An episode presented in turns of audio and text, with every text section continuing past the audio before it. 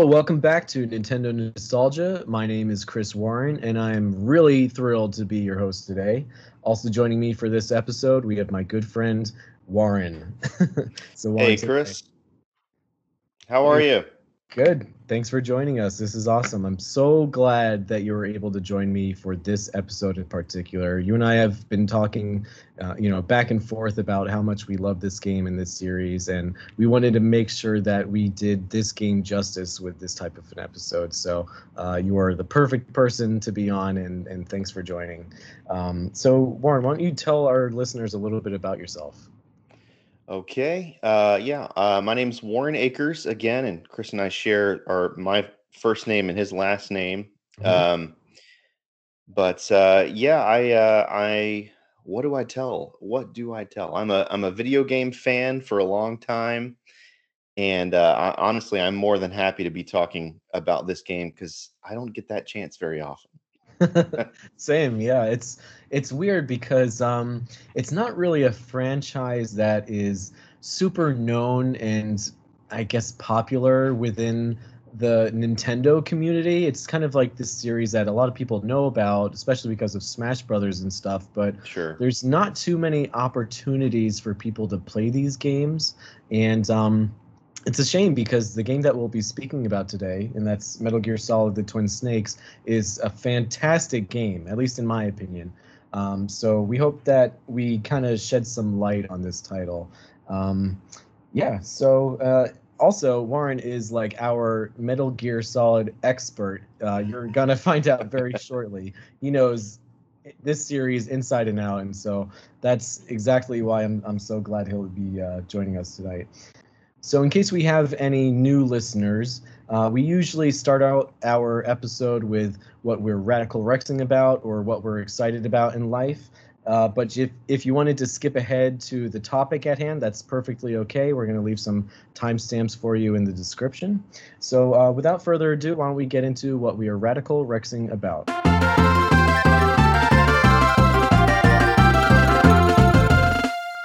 Right, Warren. So since you are our guests, or my guest, since it's just me, uh, why don't you tell us what you've been excited about in your life?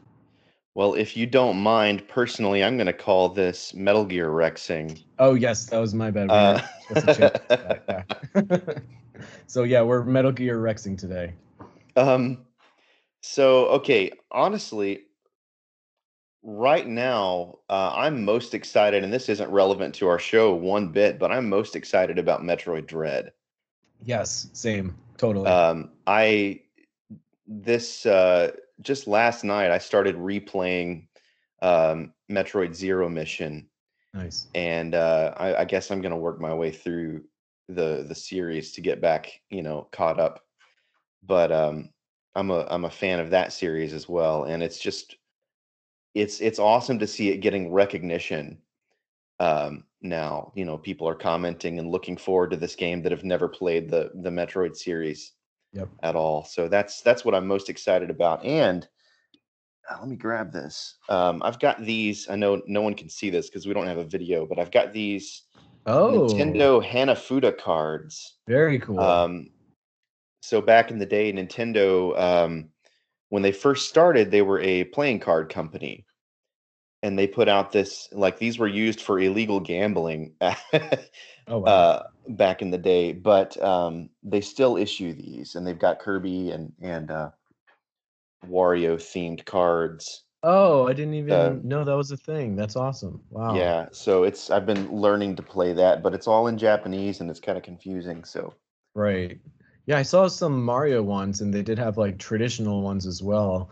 Um, mm-hmm. I didn't know they had like Kirby themed and other ones. That's awesome. Yeah. Um, I think they're even available on Amazon, surprisingly. Yeah, but, yeah, yeah. You is that where you got them? These up online. Actually, these are my friends. They're not mine personally. I've just been getting into them. Yeah. Um, but yeah, it's it's fun just look. Even if you don't know what you're doing, just looking through the cards, they're all unique.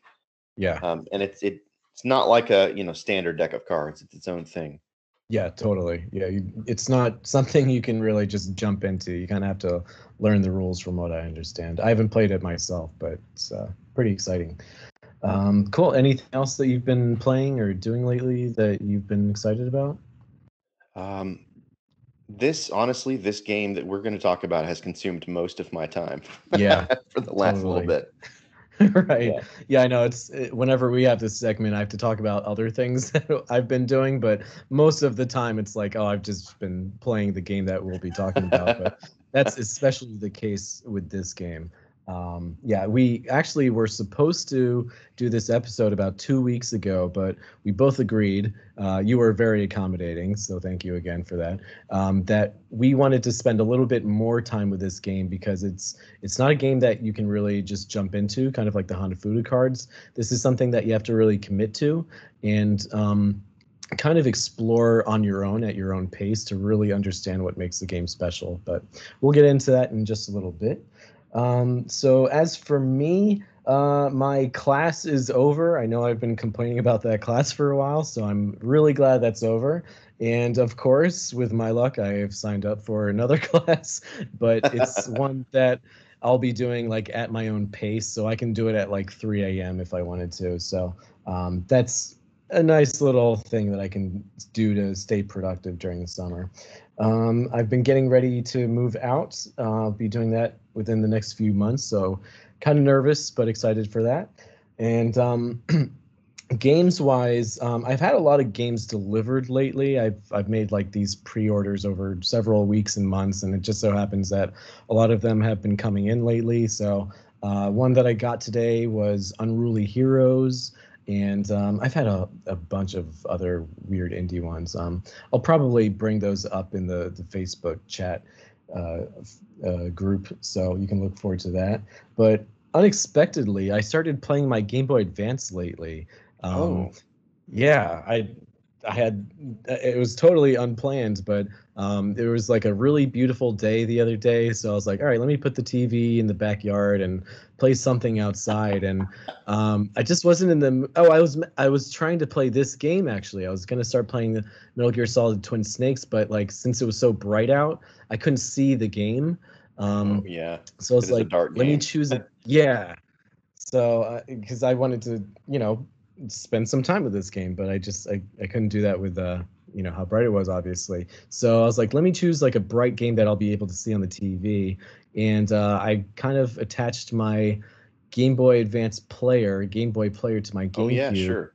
Yeah, and uh, so I was playing Advance Wars and uh, Ninja Five-O, or um, the copy that I have is the European one because it was much cheaper, uh, and they call it Ninja Cop there, which is a much more fun title. have you ever heard of that game? yeah, I've never played it, um, but yeah, I, I've definitely heard of it. I didn't realize they call it Ninja Cop. Yeah. Same. I know. I was, I was looking on eBay because I'm like, yo, this game is getting really up there in price. Let me jump on this now while I can. And uh, yeah, the European version is called Ninja Cop, and I'm like, that's so much better than Ninja Five-O. Um, it's just such a stupid name, but what a great, awesome Game Boy Advance game. Oh, I, uh, it's I, I don't have enough good things to say about it. I'll probably make an episode on it in the future Do but it. um yeah oh it's so good and actually made by konami who also made uh, the game that Oh. we'll be talking about today Yeah. and uh, uh have you played advance wars No, I saw the uh the announcement of the remake. Um so it's it's like a is it a tactical strategy type Yeah. game? Okay. Yeah, no, I, I I haven't played it, but it uh the remake looked interesting. yeah How closely does did the uh you know aesthetic, the visuals, the gameplay of that trailer of, of the remake match the original? Um, it's it's weird because um, it's kind of true to the original if they were to make it in 3D, but also I feel like they kind of added this toy aesthetic to it as well, um, which makes sense because like just having it look, you know, realistic and cartoony would look a little bizarre. So I like this kind of toyish uh, look to give it a little more personality um, that they're doing with it. But after playing it on the Game Boy Advance and on my TV, I have to say I kind of prefer the original's look. Um, there's just something about those sprites that are so timeless and really hold up today. So Gotcha. um, I think it's going to be, you know, when the game comes out, like apples and oranges. Some people might prefer the new look, some people might prefer the old look, but there's nothing wrong with either one. So, mm-hmm. um, but yeah, I, I highly recommend Advanced Wars to anyone who hasn't played it. Um, if you want to wait for the reboot, I'm sure that's going to be perfectly uh, serviceable and and true to the original. I hope at least. Um, but if you're impatient, it's also available on the Wii U Virtual Console, and it's one of the best strategy games ever made. And it's very easy to understand, but there's so much depth to it. It's it's very rewarding and challenging and stimulating, it's just it's it's a blast, really. And I don't even like strategy games, so uh, yeah, uh, that's pretty much it for me. Um, cool. So I guess we'll jump into um, our social media comments. So we have two uh, Facebook comments, I believe, and also uh, an email from one of our listeners. So um, we have two comments. One of them is just saying that, uh, and this is from Jeffrey C. Uh, Jeffrey said that he sent an email, so I'll just be reading that in a little bit. But uh, Jeremiah uh, also commented. He said that uh, it was a long time ago, but man, it was an upgrade. And again, this is on the topic of Metal Gear Solid: The Twin Snakes, which is a remake of the uh, original uh, PlayStation game Metal Gear Solid. So um, yeah, he said that this was a big upgrade to that original game. I wished it was on Switch with Pro Controller support. I mm. think having to use a GameCube controller on it was my main gripe. That's fair. What do you think about that, uh, Warren? Yeah, well, we'll get into this later, but it could definitely use some updated controls, and and uh, I would love to see it brought, you know, to the Switch or to some, you know, any kind of modern day setting with you know, updated controls and and better inputs. Yeah, I totally agree. I would say that's one of my main gripes with the game, but it's really not a big deal. It's just like, you know, a little cumbersome, but it takes we'll some getting used to at first. Yeah, absolutely. Like when I started the game, I was kind of kind of frustrated because I'm like, oh, is the whole game going to be like this? But you really start to like learn the controls and start to overcome it and kind of find ways to uh, you know trigger things when you want them to be triggered, etc. But yeah, we'll we'll definitely be getting into that. Um, okay, and uh, the email that Jeffrey sent us reads as follows. So Wow, Metal Gear Solid, the Twin Snakes. So I was and am a huge fan of the Metal, Gear Solid franchise. I even love Metal Gear for the NES. Metal, Gear Solid 2 is still my favorite video game. However, Twin Snakes is particularly special, and it's how I got my brother into the series. We then played 2 together, and these great experiences definitely made him a fan. I didn't necessarily expect anything more than the original with better graphics, but it's it feels so much better to play than Metal Gear Solid. This is still my go-to as far as what I want in a ground-up remake. However, the best part was seeing his his reactions to the game and experience, which was so much fun to see.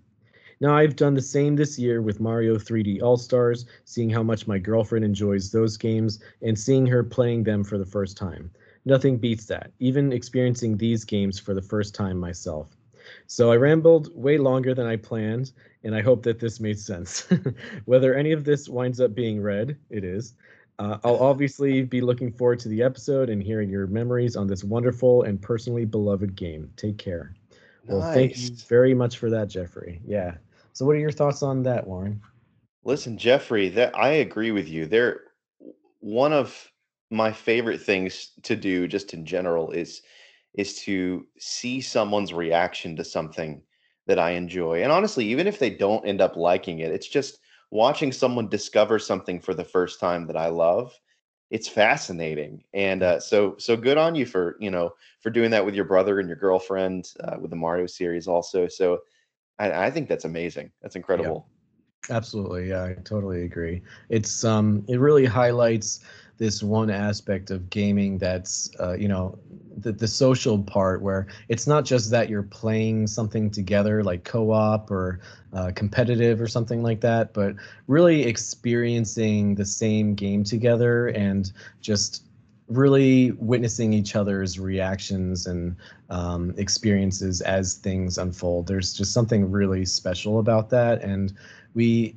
I don't want to say we lose that through like online play these days, but there is something about it that is there were there's some kind of disconnect in that way. But um, yeah it's it is something that's truly special about video games like just really spending time with someone playing something. And and to add to that, games particularly like this, like the Twin Snakes, where there's so much story and narrative, it really is it's like a journey that you go on. yes And to find someone else and to be able to relate to them and say, you know, how did you take in this journey? To be able to have those it's almost like a like a shared experience. Absolutely. Like you both went on some sort of adventure or journey together to be able to break that down. It's it's wonderful.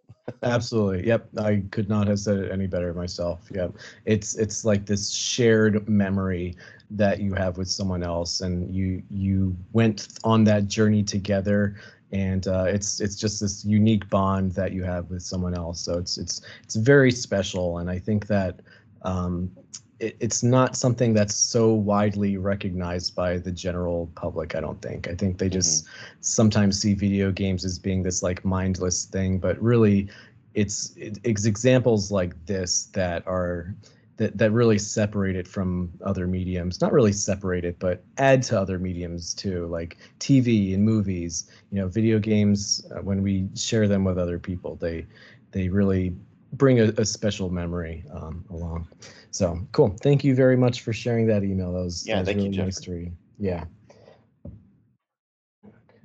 All right. Well, that is uh, all of our social media comments and emails. So thank you guys again for submitting those. So why don't we get into our topic today, which is again Metal Gear Solid: The Twin Snakes for the Nintendo GameCube.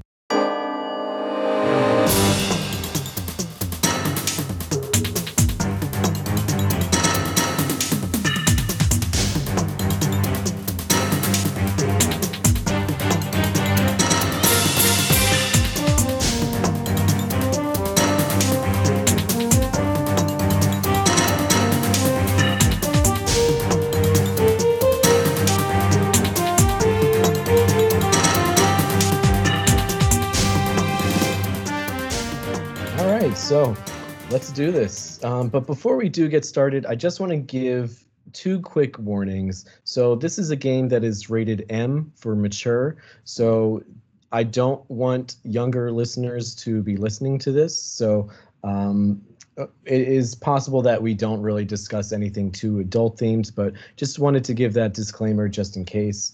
And also, we will probably be talking about some spoilers to the story. Uh, we'll try to give a heads up about that, and you can find where to skip ahead to in the episode's description if uh, you're new to this game or haven't experienced it yet. Um, we'll try to be respectful of that and give you a heads up in case we talk about anything too spoilery. So, two quick heads up about that. Um, so, why don't we talk about the background of this game and some little details about it when it was released? So, uh, Warren, can you get us started with that? Sure, absolutely. So uh, this game initially released, I guess, only released Yeah. in 2004 for the Nintendo GameCube, as Chris said. Um, and they wanted to, you know, bring some modern sensibilities at the time because Metal Gear Solid 2, uh, Sons of Liberty, I think, that came out just before, and and so they ended up bringing over some of those same gameplay elements to this remake and and you know bringing that up to date because really if you compare the two uh, compare this to the original Metal Gear Solid it's it looks vastly different. The gameplay is similar but they did again bring over some similar similar elements. Um hmm Yeah. so I didn't realize this though. I looked it up after watching playing this game uh, for the past week and a half um you know it's when you it's it's hard when you've played both this and the original not to compare them.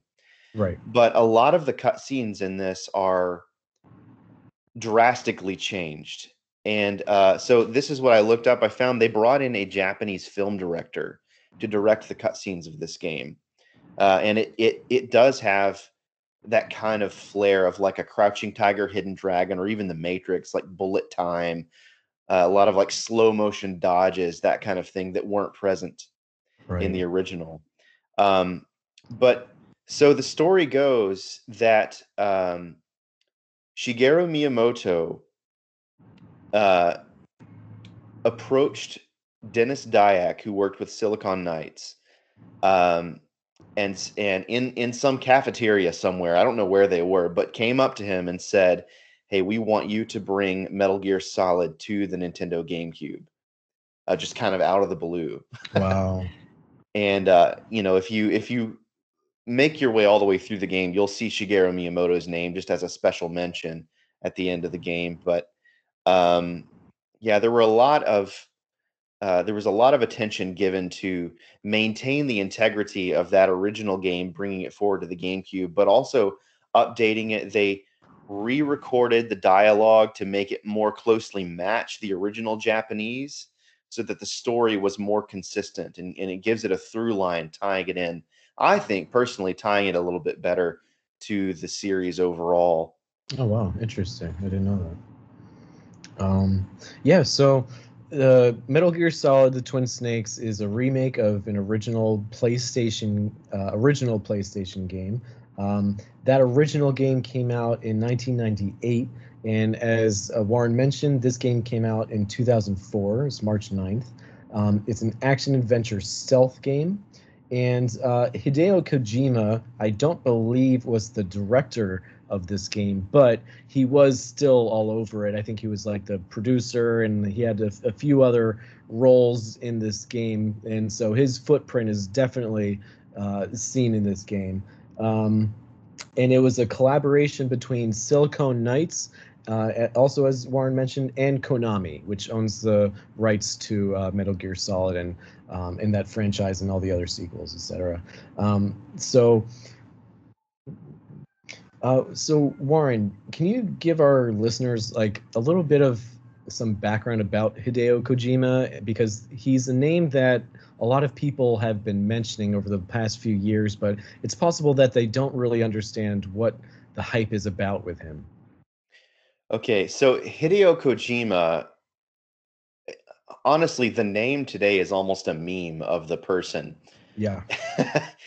Um, but so he began with Konami back in the 80s, I guess. Um, is if you go back and play his first few games, they're you know they're nothing similar to what we see in Metal Gear Solid. And his most recent game, which actually is getting an update, um, Death Stranding.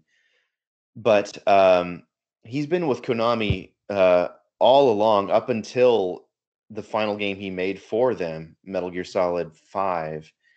Um, there was a lot of drama surrounding that, but he himself uh, has talked about his love of film, his love of movies and and cinema, and you can very very clearly see that, uh, you know, and and all all all of that and what that means in Metal Gear Solid, uh, the Twin Snakes. It's very very evident. Yeah, um, but yes, Kojima has has produced, directed, and written tons of games over the last goodness, 40 years, I guess. Yeah. Yeah. Um, yeah, and there's there's something very special about everything that he uh, produces or creates because he adds, in my opinion, a very unique flair and level of detail to his games that many other games don't even come close to. Mm-hmm. And you'll definitely see why that may be or how that may be, uh, especially in this particular game.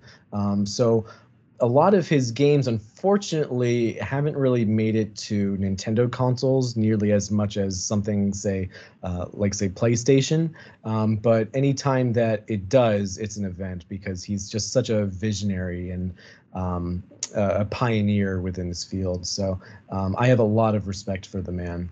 Um, before we move on, I just wanted to mention a, a couple quick little tidbits about the game. So this is a game that was exclusive to the GameCube, which was a really big deal, um, mm-hmm. at least in my opinion at the time, because this was a time when it was pretty clear that the GameCube wasn't going to be this massive hit. So for us to have a game like this was a very big deal.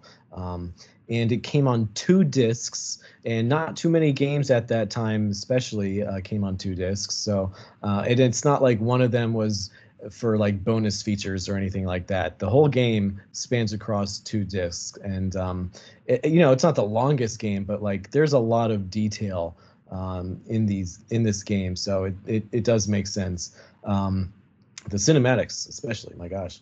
Um, but the differences between this game and the original, Warren definitely touched on this, but uh, they added a first po- person mode, which was um, uh. originally on the uh, whatever it was, uh, Metal Gear Solid 2, um, which I unfortunately haven't played.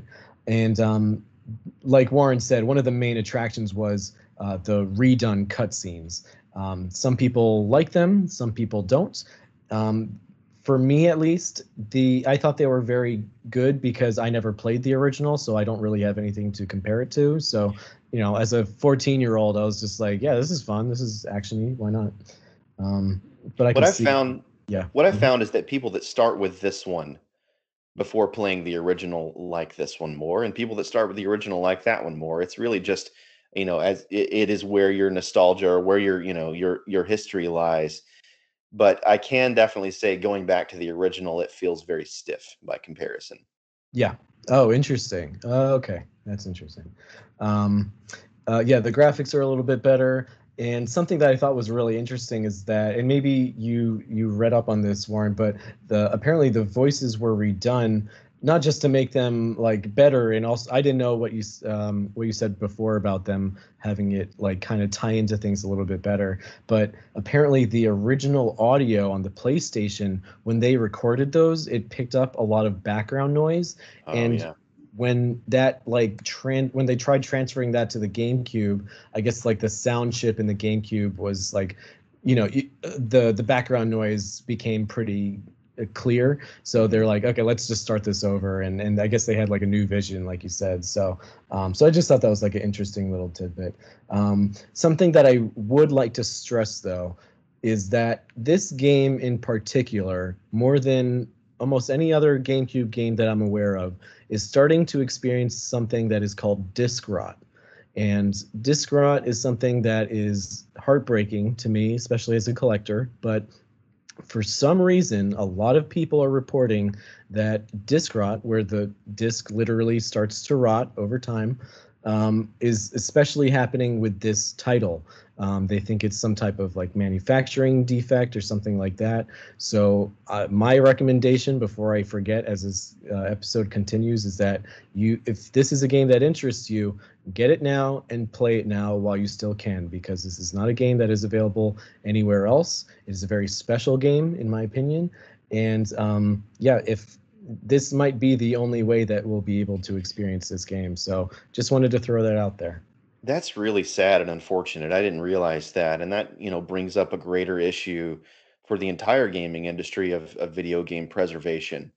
Yep. And you know, it's unfortunate that this game is bound to the GameCube. You know, um, that and that is the only place you can play it. I, I would love to see this among many many other games that are that are stuck on consoles or you know that have become so rare now that you know if you're going to buy them on on ebay or in the used market or somewhere amazon then you know prices are just through the roof. Yeah that's a very good point. I have no idea how much this particular game goes for at the moment. Um, hopefully it's something that's you know still pretty affordable but it's it really sucks to shed some light on the reality that you know games are not really forever especially those on discs um, so it, it it sucks, but you know what? Um, I'm glad that I've played this game. I have beat it, and um, it, the memories that I have of this game are gonna transcend time, even long after these discs rot. But just wanted to bring that up. It's something that I've noticed a lot more lately, um, and there's really nothing you can do about disc rot. You just kind of have to play your games while you still have them, and as soon as you can, and uh, just really cherish the time that you have with them. So um, sorry for that if it was a downer, but I just think it's something that's pretty important. So um, I first want to talk about, you know, now that we've given some background details um, about our nostalgia for this game. So why don't, you, why don't you start us off? What what comes to mind when you think of this game? Okay, so for this, I've actually got to go back to 1998. Um, so I I never played the original Metal Gear Solid back in the day uh, and I didn't, you know, I didn't. This was before the GameCube came out. This would have been around, you know, the the time of the N64. Um, I had a friend who had a PlayStation, and I personally, you know, we with my family, we had uh, what was it called? Um, there were like reading rewards or something at Pizza Hut. I don't know what it was called exactly, Oh but you can read a yeah. book and get get like a star or you know, I Yeah. um, so th- through that, somehow I managed to get a PlayStation 1 demo disc from Pizza Hut. Wow. And it had five games on it. I looked this up to, so I could remember it. Um, let's see, it had um, Tomb Raider 3, Gran Turismo, Crash Bandicoot 3 Warped, MediEvil, and Metal Gear Solid Not bad. in 1998. And so I, I had this in my possession, but no way to play it. so I would go over to a friend's house who had a PS1 and try out these games. And uh, I replayed the uh, the Metal Gear Solid demo, which is just it's like the opening of the game where you you start out uh, you know swimming through the water at the beginning, and then the first like like hangar area that's outside where the Hind D helicopter is, and it mm-hmm. but it just it takes you basically up through the point that you g- crawl into the building and then it cuts off. So I mm-hmm. played that same, you know, little tiny mission over and over and over, not knowing exactly what Metal Gear was or what that meant, or just knowing like this is cool. I get to sneak around. Yeah, absolutely. but then in uh, in 2015, uh, I um I got it was when Metal Gear Solid 5, The Phantom Pain came out. Um I got I just remembered I, I saw that in the news and the media and and trailers for it. Didn't know exactly what it was, but I remembered that demo disc. And uh, so I ended up getting a collection of all the Metal Gear games and played through all of them in in chronological order, not release order, but like timeline. And then right after that, that's when I played the Twin Snakes. Okay. Wow. So I played through that entire series and then was like, okay, and I've heard that this this is good too, whatever it is. And so I looked up the Twin Snakes, got it, and played it. So it's you know only been like five or six years since I first played the Twin Snakes. Oh wow. That's late in the game, but cool. Glad you finally got around to it. Cool. I'm just so we've spoken about this before, but I'm so jealous of uh, Warren's uh, Metal Gear Solid collection, which I think was on the PlayStation 3. It's like what an amazing package of games that would be amazing on the Switch. Like it would just be perfect. I think Metal Gear Solid would blow up, you know, in in popularity if it were to come to the Switch. So Absolutely. yeah, gosh, I hope. I really hope that happens. Um, cool. Yeah, it's um so for me, Metal Gear Solid was a game that was very new to me at the time. It wasn't really a genre that I really dabbled with. I was big on like 3D platformers and, you know, Mario Party, Mario Kart, stuff like that. So this was my first mature game. Um, I was not 17 yet at the time, so I have no idea how I got this game. My parents definitely didn't buy it for me, so I don't know how that happened. Um, but it was a really big deal when I was reading Nintendo Power. You know, they made a big deal that like this classic PlayStation game made by this interesting guy Hideo Kojima is being you know remade for the GameCube and it's going to be exclusive and with the it's uh, with the help of uh, Silicon Knights, which at the time they made a big deal out of Silicon Knights, who was a pretty trendy developer at the time, but then they kind of like lost their luster over time. Um, but yeah, at the time, stealth was very trendy. Uh, Splinter Cell was very popular, and similar games like that, like uh, Hitman. So uh, stealth was, um, you know, like I said, pretty trendy. So it was um, kind of cool to jump in on that.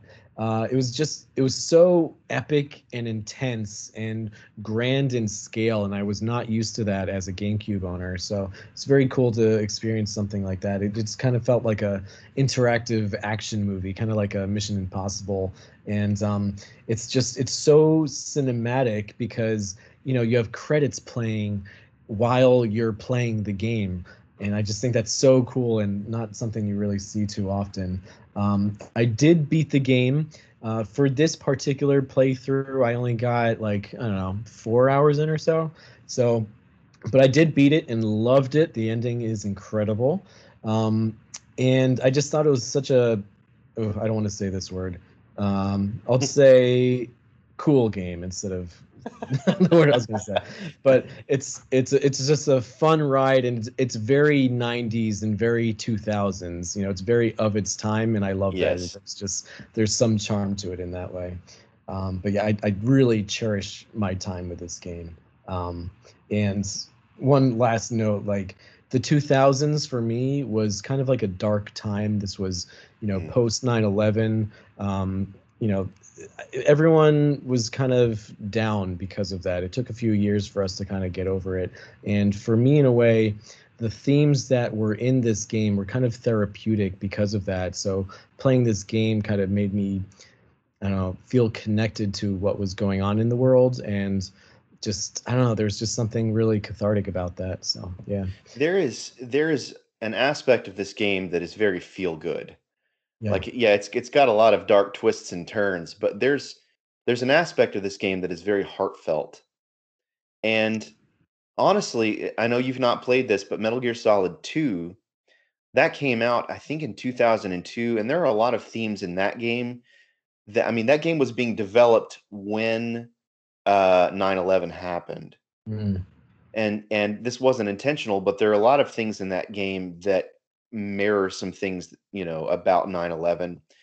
And uh, you know, keeping that in mind, it was kind of hard to play that game at the time. And so then for the for the next game in the series to be this remake of of the classic PS1 game felt like going back home yeah. in a sense. You know, right. this this like warmth of like familiarity. Right. Yeah, absolutely. Um yeah, the way that they approach the the themes in this game, I, I think that's a, a, kind of a good segue into our next segment where we kind of talk about the story and the characters of the game. Um, this game involves some pretty intense themes. Uh, nuclear war is one of them, and um, it's interesting because they include some real video clips of actual oh, yeah. nuclear war and nuclear uh, missile facilities, like actual real life ones. And it really makes you feel connected to that theme. And it, it does feel like you're on this actual mission to save the world. And I know it's just a video game, but it does kind of draw you in because of that. Um, but Warren, since you are kind of the expert on uh, the story of not just this game, but the Metal Gear Solid franchise as a whole, why don't you take it away from here? Because um, there's a lot to say on the story of this game, and it's one of the best parts of this game. Sure. Um, so as you mentioned, yeah, this this this story, and not just this, but the entire series deals with uh, nuclear weapons, and it, it's not.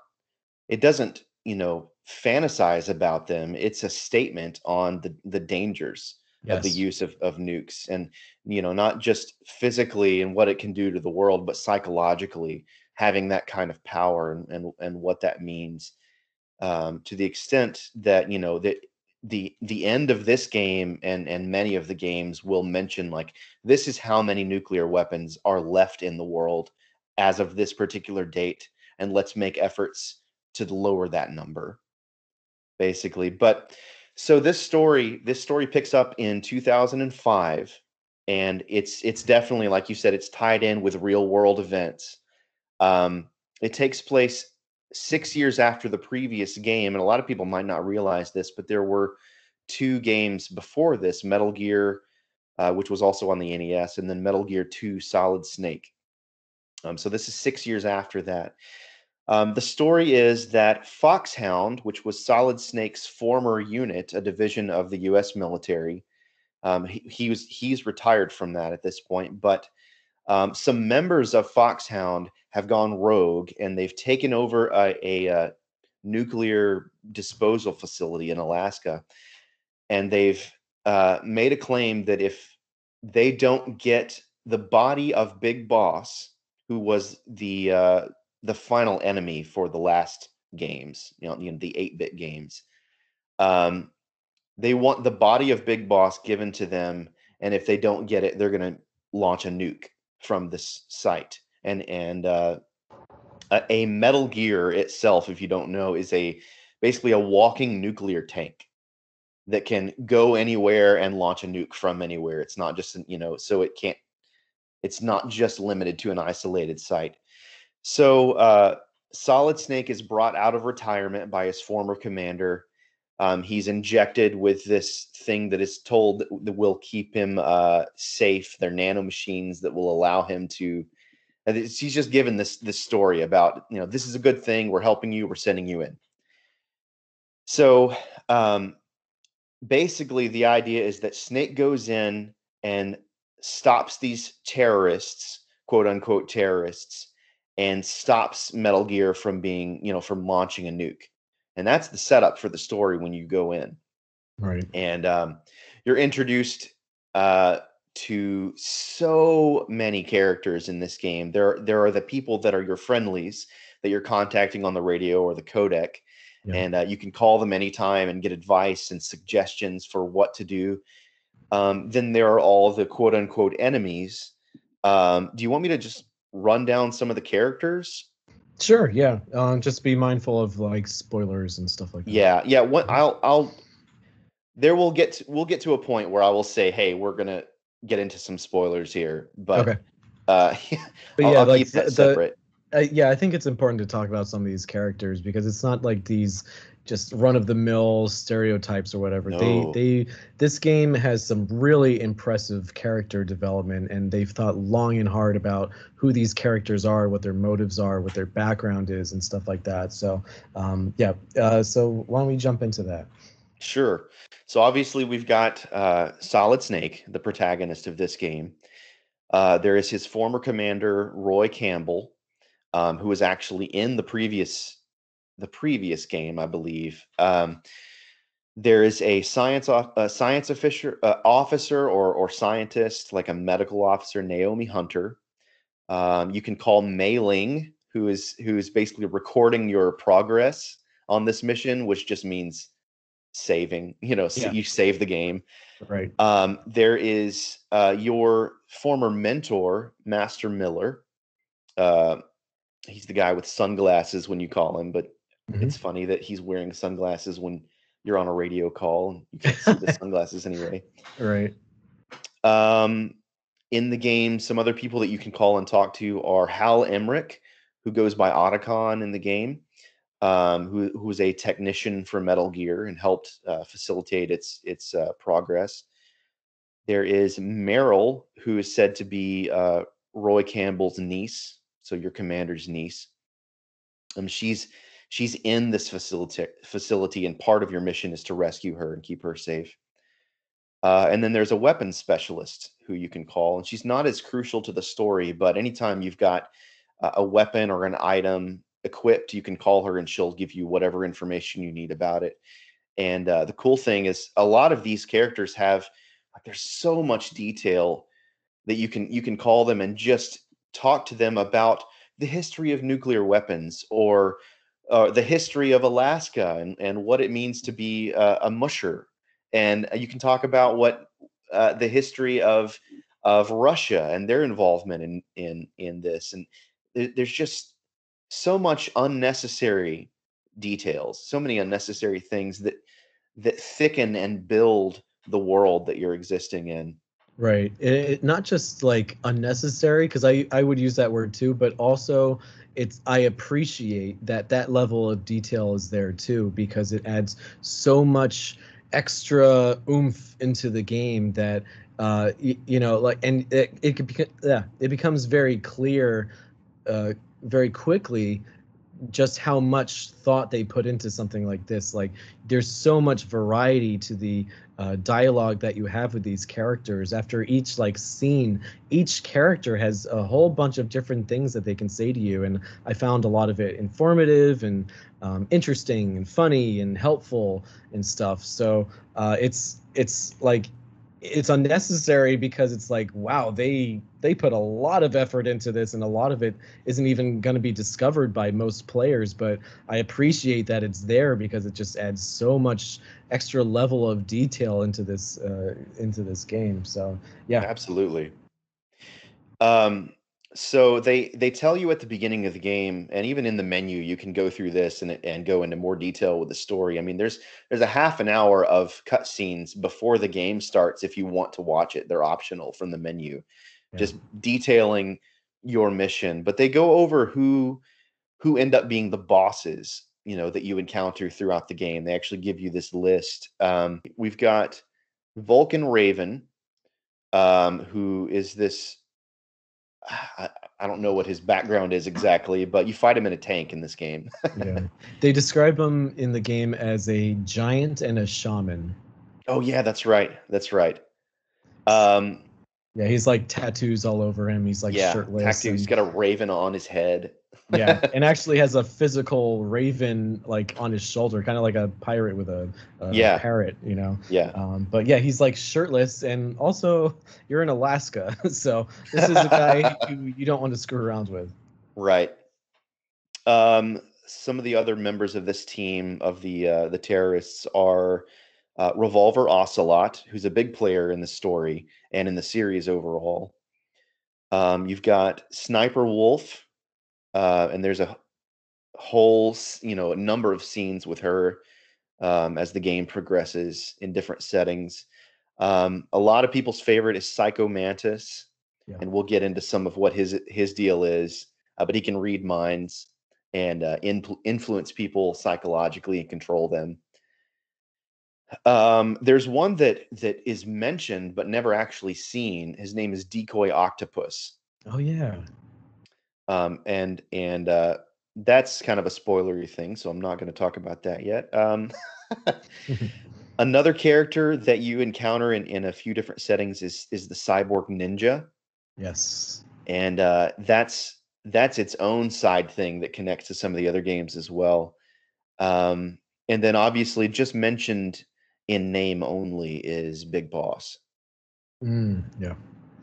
Yeah. Who's uh, out of those that we've mentioned so far? Do you have a favorite? Well, my favorite would be Big Boss, but I don't think he counts because he's not technically in the game. Right. Um, probably Cyborg Ninja. True. Um, and that's I think that's a lot of people's favorite as well. But I love how that that ties into both of the last two games because I played those before I played Metal Gear Solid. You know, playing them in order, I, I played the 8-bit games first, and that, uh, you know, that that's a through line story wise. Right. I think yeah. he he probably was like a big reason why they approached the cinematics the way that they did because he's such an epic uh, action actiony character uh, you know, with his sword, and you know, he's obviously called Cyborg Ninja, and he's exactly what he's named. Um, so he's just like this very epic, very cool character with these really awesome moments uh, in the cutscenes. So and yeah, he's yeah. You can't see his face. Like he's right. he's got a mask covering him, so you don't know who he is, and it's this enigma, this mystery throughout. You know, the first half of the game who is this ninja? What's his deal? Because he's not a part of the terrorists. He's not a part of your group. It's just this rogue element in the story. Yeah, absolutely. It's the perfect way of describing it.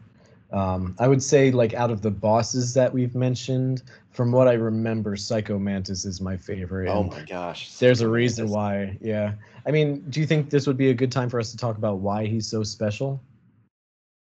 Yeah, sure. And if if you want, we can launch into some some uh spoiler related things. Yeah. Sure. Unless there was something that you wanted to talk about pre spoilersy. No, we can get into it if we All want right. to let people know. Yeah, let's do it. Because the the boss fights in this game are so cool and probably my probably my favorite part of the entire game because they're just so interesting and each one is completely different from the other. Yeah, if you compare this to something like Super Mario Brothers, you know, where the boss is it's just the end cap of a certain section.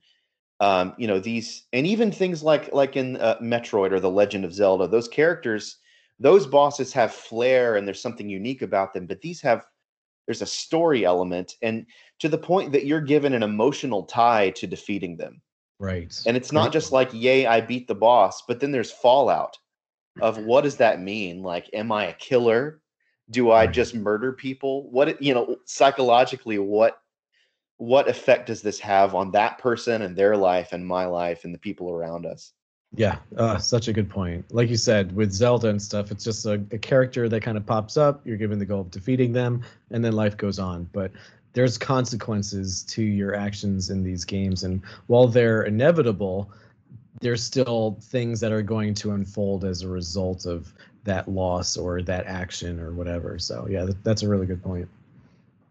but yeah psycho mantis specifically um so i guess we're just launching into some spoilers now Sure. um so uh, anyone who's listening, we'll leave a timestamp in the description that you can jump to.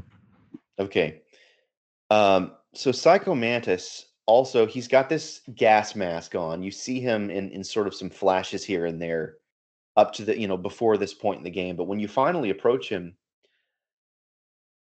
how do we direct? Do we just talk about exactly what happens? Whatever you want. Yeah. Okay. Um, so everyone loves Psycho Mantis because it's such a unique boss fight, you know, story wise, but gameplay wise Right. when you get to this fight, um, he's he's in control of a character that you trust at this point, being Meryl, and you're kind of following her around.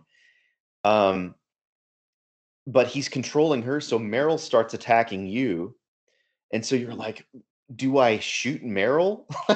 you know, this is this is a character I'm supposed to save. How do I stop her?" So you've got to figure out a way to disconnect. You know, he's controlling her. Disconnect that control uh, you end up knocking Meryl out, like uh, you know, tranquilizing her or or just you know ch- choking her to the point that she passes out. Um, but then the fight with Psycho Mantis is fascinating Yep. because uh, for the first little bit you're not able to hit him. Like none of your attacks do any damage. He dodges you every time you hit, and you know you're struggling, going, "What do I do? How do I fight this guy? How do I beat this guy?" And basically he's reading your inputs because he's a mind reader he's reading your controller inputs and the Like, solution is literally to- like Yeah. in in the real world as you're playing the game he you know that's how it ties into the gameplay. It literally predicts what you're about to do because it can you know understand what you're inputting into the game. So you, yeah you find out he's reading the inputs of controller input one. And you've got to unplug your controller physically get up and go to your console and move it to like port number two three or four. Right and then he realizes like oh no i can't read you anymore. What's going on? And so you're able to attack him at that point. But it's just it's it's a mind-blowing thing you, you know if you don't know that you're just you're stuck trying to figure out what's going on. Eventually and you can call some of those people in your collection and, and they give you advice on what to do. Um, but i love that at at the beginning of the fight there's this demonstration of his power and he says i can read minds let me prove it. Right and yes. he does this thing he backs up and he, he says basically what, what's happening internally is he's reading your memory card but he'll he'll say something like so i see you enjoy the legend of zelda right. or or i see you play super smash brothers melee. Is um, crazy. yeah It's it's, like- fascinating. it's one of those things, and th- this that's why i feel like this game is so special because very few other games if any really go to this level of outside the box thinking um, when it comes to gameplay for you to literally like you said get up and remove the controller and put it in a completely different slot. It's unlike anything i've ever played before. And for them to read the memory card i don't know any other game maybe eternal darkness. It's very reminiscent of eternal darkness and this like psychological um well, it's the same developers. Oh yeah that's a good point yeah. That's actually that's one of the games that he'll read and mention if you've played eternal darkness. He'll bring it up. Oh, oh wow i'd never thought of that till now. Um cool i mean i'm so glad that they had that experience prior to making this game because it just made the experience which to me like that was my first time being aware uh like I was completely unaware that that would happen, that I would need to do Sure. these things. So that was quite a surprise and really added, like I said, to how special the experience was. It's it's uh, I just love games that really push things to the limit and do some things that are so unexpected like that. One other thing in that fight is as soon as it begins, your TV blacks out Oh yeah. right at the beginning of the fight, and up in the top right corner, it looks like what you'd see on like, you know, uh, at the time, like a VCR DVD player, and it just says uh, like what you would normally see video in the top right corner, just written out there, but it says Hideo, Right. Oh, I, I don't think I Hideo noticed that when I was a Kojima? and Oh, so you- you're like, well, what's going on? My TV changed inputs, you know, for just a second. right. Yeah. Oh man, that Eternal Darkness connection has my mind like jogging right now. Um, cool. Yeah, that's that is why Psycho Mantis is the favorite because he just has all these interesting tactics. But all the other boss fights are really cool and interesting in their own way. But it was the one boss fight that just does something completely different, not just in this game, but in any other game too. hmm So short. Can we move on to another boss, or do you, or Yeah. are we okay? Yeah. So shortly after that, Meryl's following you. Still, you save her, um, and unexpectedly, you're walking down this hallway, and she gets shot by by a sniper. And so suddenly you're like, oh no, like I'm I was supposed to protect her and save her, but now like did I fail? Is my mission, you know, compromised? Um, so you've got to backtrack and go find a sniper rifle to take out whoever it is that's, you know, that that's taken her out from a distance, and you've got to you try to take her out. Uh, Well, I say her. Uh, you find out it's it's a female, but when you get back, Meryl is gone. You're like, what? What? I, not only did she get shot while I was trying to protect her, but I've lost her Yeah.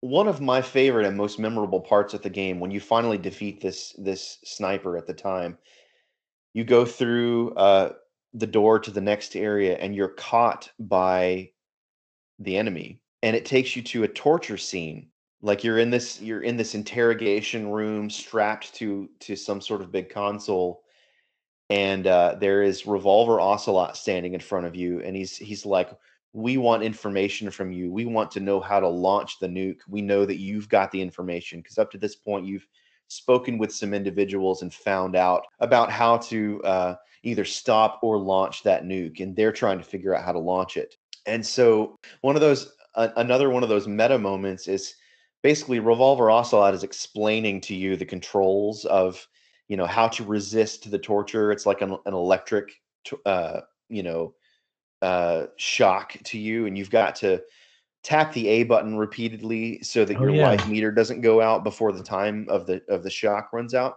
Yeah, yeah. but he's explaining the controls but then he turns to the camera and points and says and don't even think about using auto fire or i'll know I forgot about that. Wow. Um, so basically, you know, another one of those meta things in the game. If you if you survive that torture, then Meryl lives, and but all, the whole time you're doing it, you have an option to give up and say, "I can't take this anymore." And if you do that, Meryl dies, and it changes the the end of the game. Right. You know, of, of Meryl being alive or dead once you get there. Am I wrong in saying that, uh, from what I remember, this is where the controller was vibrating like insanely, right? Yes. Yeah, it vibrates. That's another thing about that uh about the Psychomantis fight too. He tells you to put your controller on the ground and he'll Oh, move yeah. it with his mind. oh yeah, I totally forgot about that. Oh man, they did such a great job with that boss fight. The best ever. um so let's see. Moving on from there, you um basically you after after a bit of deliberation, you make your way to the actual Metal Gear hangar. Um, well, I guess before that, you're you have to fight uh, Sniper Wolf again. There's this whole big, uh, you know, a lot of drama. There's the quote that uh, Otacon says of, you know, he's in love with this sniper, and he says, "Snake, do you think that love can bloom on the battlefield?" Mm. But um, you know, there's a, it. The game takes time after each boss fight, which I love, to talk about like what does this mean? Yes. What what does it mean for the world to lose this person that I just took out? What does it mean for my existence? Do I have a soul? You know, what there there's so much there's there's a lot of psychological and emotional weight and heaviness to each of these bosses that you that you you know overcome one at a time. Yeah. And yeah, th- that's one of the most beautiful things about this game is that yes, it deals with very serious topics like nuclear war. Yes, it's an action game. Yes, it's a video game, but it has this poetic spin on things that you don't really see too often. And it really adds you know i've said this a million times but it really does make the game that much more special because of it. And they they think really long and hard about these relationships and the meaning behind them and what it means for these characters and their relationships together. So uh yeah.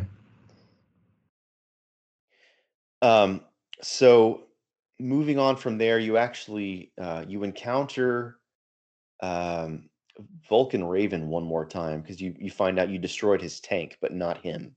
right Uh, so there's a boss fight there, and there's some again emotional depth and weight to the end of that. Um, but when you get into the Metal Gear hangar and you finally see Metal Gear for the first time and realize this is this is it. This is where I've been trying to go. That's when the game takes this, you know, it takes a pause, a breather to like do something menial. You know, there's you've got this uh, card key and you you figure out you've got to um, insert the card key to stop this launch. Uh, but it takes three forms. You've got to take it back to a cold area and it changes shape in the cold. You take it back, put it back in, and then you have to take it back to a warm area, like a hot area in the game, and it changes shape in the heat, and then you take it back. and so it's this this like you know you're on the precipice of something, but the game slows down. yeah And honestly, it gives you a lot of time to reflect on like what have I done? Where have I been? Where ha- you know what does all of this mean up to this point? Um, yeah because and there's some backtracking involved with that so you Yeah, you've actually got your previous got to make your way back through the game. They made a shortcut on the GameCube if you can find it. Uh, there's this little ledge where there's a, a hot pipe and a cold pipe, and you can shoot them uh, to to lessen that backtracking time. But uh, that changes that changes you know psychologically what you're experiencing. Also, yeah um, it, it gamifies what's going on. Yeah, it's interesting. It's kind of like a Zelda-like approach uh, for that particular sequence, but Yeah, yeah, it, it depends on how you approach the backtracking that affects your emotional attachment in a way um, mhm. to that particular sequence. So when you finally, I guess this is where the real spoilers drop. Um, when you finally get all of that taken care of, you insert the last key, it initiates the launch of of uh, you know the the um the Metal Gear and the launch of a nuke. And you're like, "Wait, what? I thought I was stopping it." And you're the one that starts the countdown for for the launch of a nuclear missile. And uh, then it goes into all of all of these uh, background conversations you find out that Master Miller, this person that you've you've known and trusted and you've been talking to, not only in this game, but he he's a character from the previous game as well. And so if you've played that game up to that point, you're still like, oh, I trust this person. They're helping me. They've been advising me the whole time. You find out that he's actually dead, and you've been speaking to Liquid Snake, the the antagonist, the main villain that has been hyped up throughout the course of this this game. And what he in a dramatic twist, he takes off his sunglasses on the radio call, like you can see that. Um, it's Oh like it's me. right. And like the the graphics on the the radio frequencies are not anything special, so for them to do it there was just kind of funny. Yeah, yeah. It's not even done in a cinematic. It's it's in that radio call with just two images, yeah. you know, of you and the person you're speaking to. He takes the sunglasses off and like waves his long blonde hair, and he's like, "Look." Right. In like three frames. yeah, yeah, yeah. Uh, but Yeah, then I'll it goes that. it goes into exposition of what's actually been happening this whole time. So you find out that uh, you know earlier in the game you find a couple hostages, and after speaking to them and getting the relevant information, they appear to have died from a heart attack. Right. When you approach them, you find out at the end of the game that that injection that you got at the beginning of the game was uh, something called FOXDIE, and so the government was using you when when FOXDIE comes into contact with members of foxhound they it simulates a heart attack. So the government was using you to take out the members of uh, foxhound by coming into contact with them one at a time and to wipe out metal gear and you find out to wipe out you you get to the end of the game, you find out basically like you and Liquid Snake, Solid Snake and Liquid Snake are both clones of Big Boss. And the government is embarrassed about that. And they don't like that it's their fault. It was it was a program from back in the 70s to clone this great soldier and make these like super soldiers. To have this like clone army. We're doing Star Wars here. But uh, you find out that basically they've they sent they sent in you as a pawn to eliminate everything and to eliminate yourself.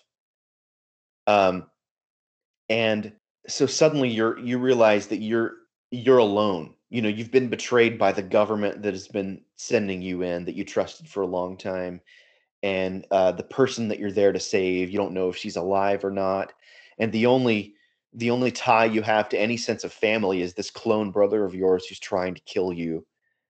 Um, and and you're left in this point where like is there anyone good? Is there anything worth Right. fighting for? What are we fighting for? Why are we here? You know is is there a point to all of this? You're you're able to you know to liquid is controlling metal gear. You're able to, to fight and defeat the actual metal gear rex that we're radical rexing about um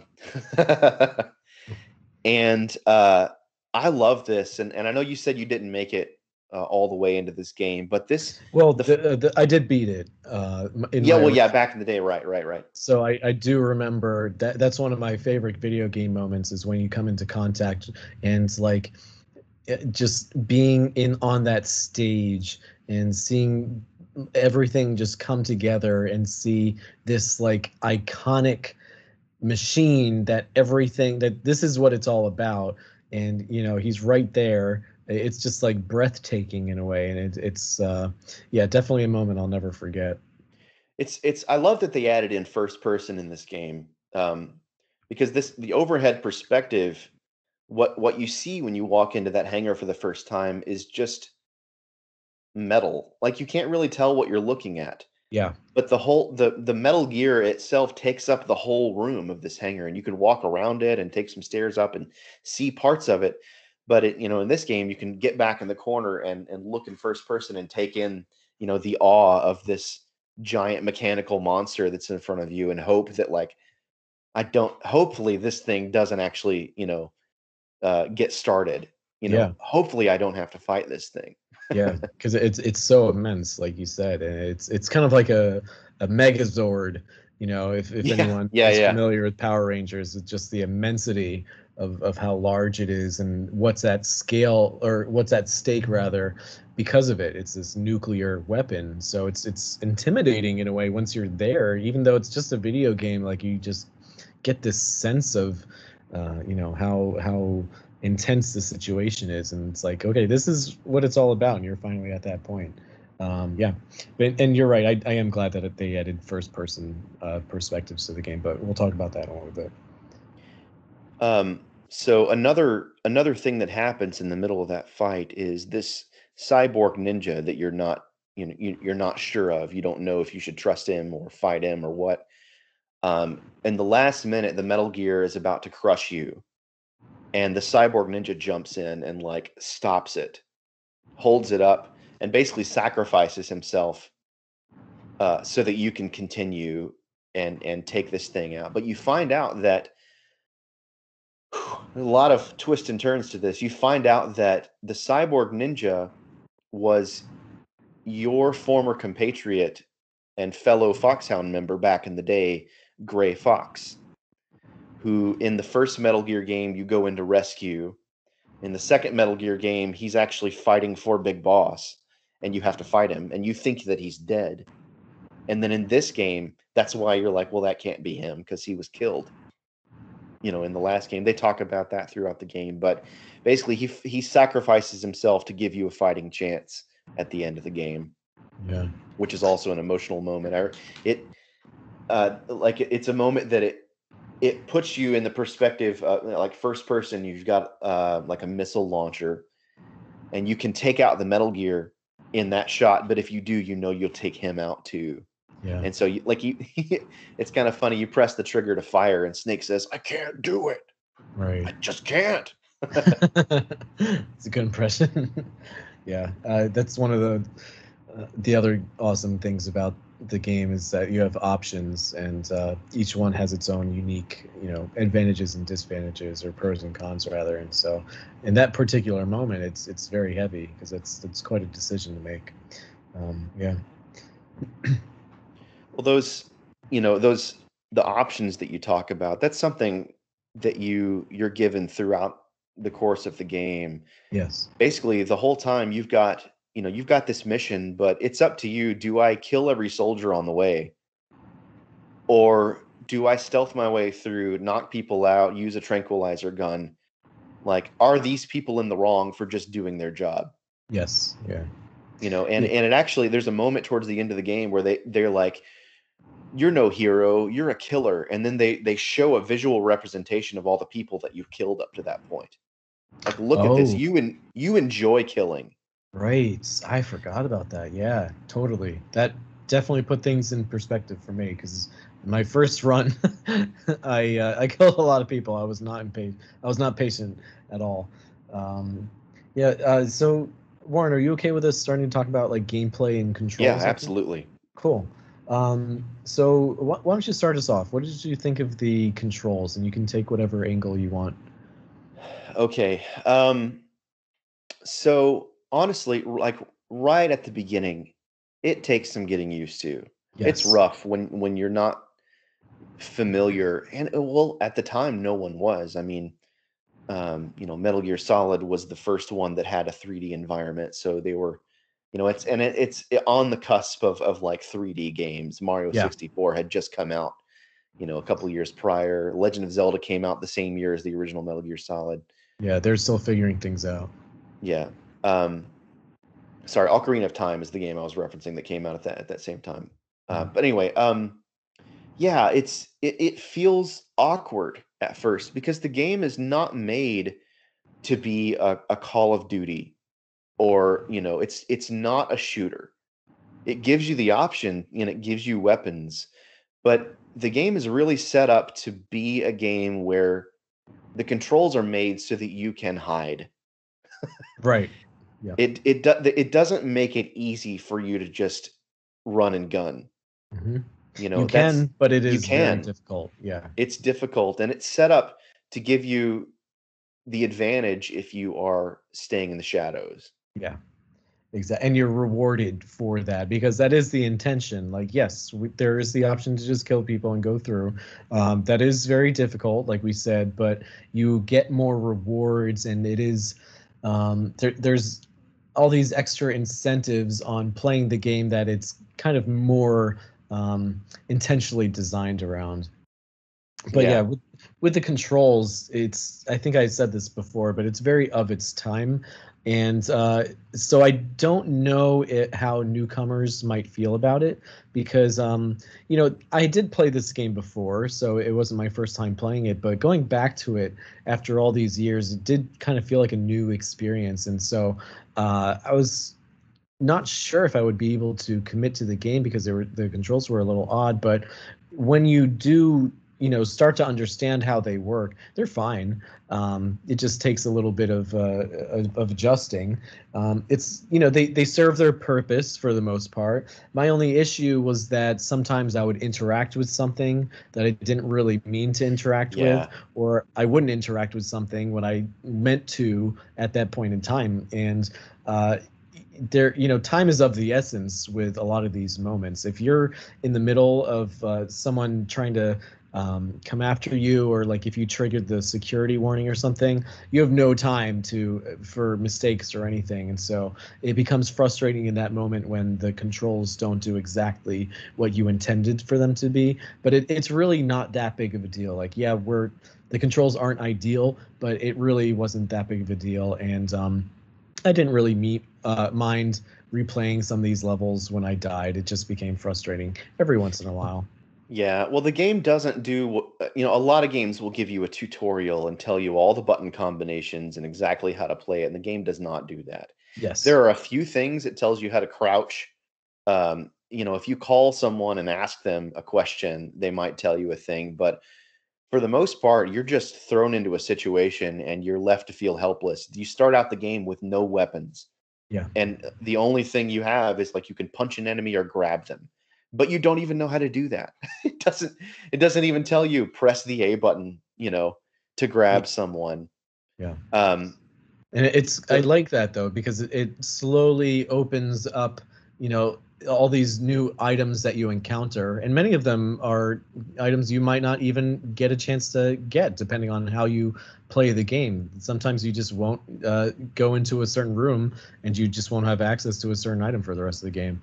Um, so it is interesting. It's this uh, it's this interesting mix of like you said it there's some abilities that you have right from the get-go that they don't really describe to you and explain too well. Um, so that's open for you to explore and get to know but also as you progress you get these new items you kind of tinker around with them see how they kind of fit your gameplay style and um, sometimes you get an explanation sometimes that uh, gets sometimes they don't say anything at all and that's up to you and sometimes like on the the radio frequency thing um, they'll describe how you use it within a certain scenario especially after you die a certain amount of times so sure. uh, yeah they kind of have a, a variety of ways of uh, explaining the gameplay to you yeah, at the beginning of the game, you can actually completely miss both the the tranq pistol and the SOCOM pistol. Yes. And which which kind of end up being your primary, you know, go-to weapon, e- either one of those. But you can completely miss it. Just go on into the game not realizing, "Oh, I should have checked this truck or I should have crawled under it or checked this room to to pick up that item." Otherwise, you can you can go on and and it the game lets you go. You can keep playing it and you can beat the game without having those, but it's really easy to just overlook because you're you're left so you know, despite having all these people, you are left on your own. Yeah, which is cool. It's it's for a certain type of player. It's not for everyone. It's not for you know little kids, obviously, because it's rated oh, no. M. But it's um yeah, if if if that is something that interests you, you're gonna love this game because uh, yeah. there's just so much variety and there's all these different options and ways to approach a certain situation. Um, sometimes, like I said, the game is designed around a certain way and they kind of incentivize you to go about that certain approach, but it also is rewarding in its own way to kind of ignore that and do something on your own and kind of um, yeah just get experimental and weird with it um, there's a mm-hmm. lot of if we can talk about like the actual stealth and the sneaking for a minute Absolutely, yeah. Um, like that's you know, Metal Gear is not just sneaking around, but there is a lot of it, and but they go out of their way to make that diverse. Yes. You know, you'll you'll when when I find stealth elements in other games, it's usually not very good or not very fun or like, interesting either. Yeah, yeah. But this game, I mean, you like at the beginning of the game, you start out and um, Garth, you can see this like field of vision, a cone. That a lot of games will do this on a little map. It shows you where they can see if you've got the difficulty settings adjusted so that so they right. see it. But um, you know, staying out of that line of sight, you can hug the wall, get up against it. You can press a button to peek around the corner and look at guys, or aim around the corner. Um, you can get on your stomach and crawl if you're running and run through like a puddle of water, the guards hear it and turn and look and come after you. Um, if a guard spots you, you've still got a few seconds to stop them before they alert the other guards. Right. They'll either they'll like run to a radio to call for help, but you can stop them before that. I love that when when you knock a guard out, when they wake back up, they remember being knocked out and they'll call for help even though you knock them out. If you don't get yes. out of the area or or actually kill them, then you're still, you know, under, you know, danger of being, you know, alerting the guards. The difference is like you can actually shoot them with a tranquilizer and they don't remember being choked or or see you. Um, I like that they give you some other things like uh, I don't know if you knew this, but this is a this is a uh, they brought this over from Metal Gear Solid 2. When you jump over a uh, like a ledge, hang hanging off of a ledge, which you can yes. do, you can press L and R to do a chin up, like a pull what? up.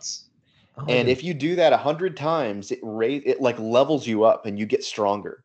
What? You, so if you when you're playing, you can see when you're holding on to something, it shows grip level one.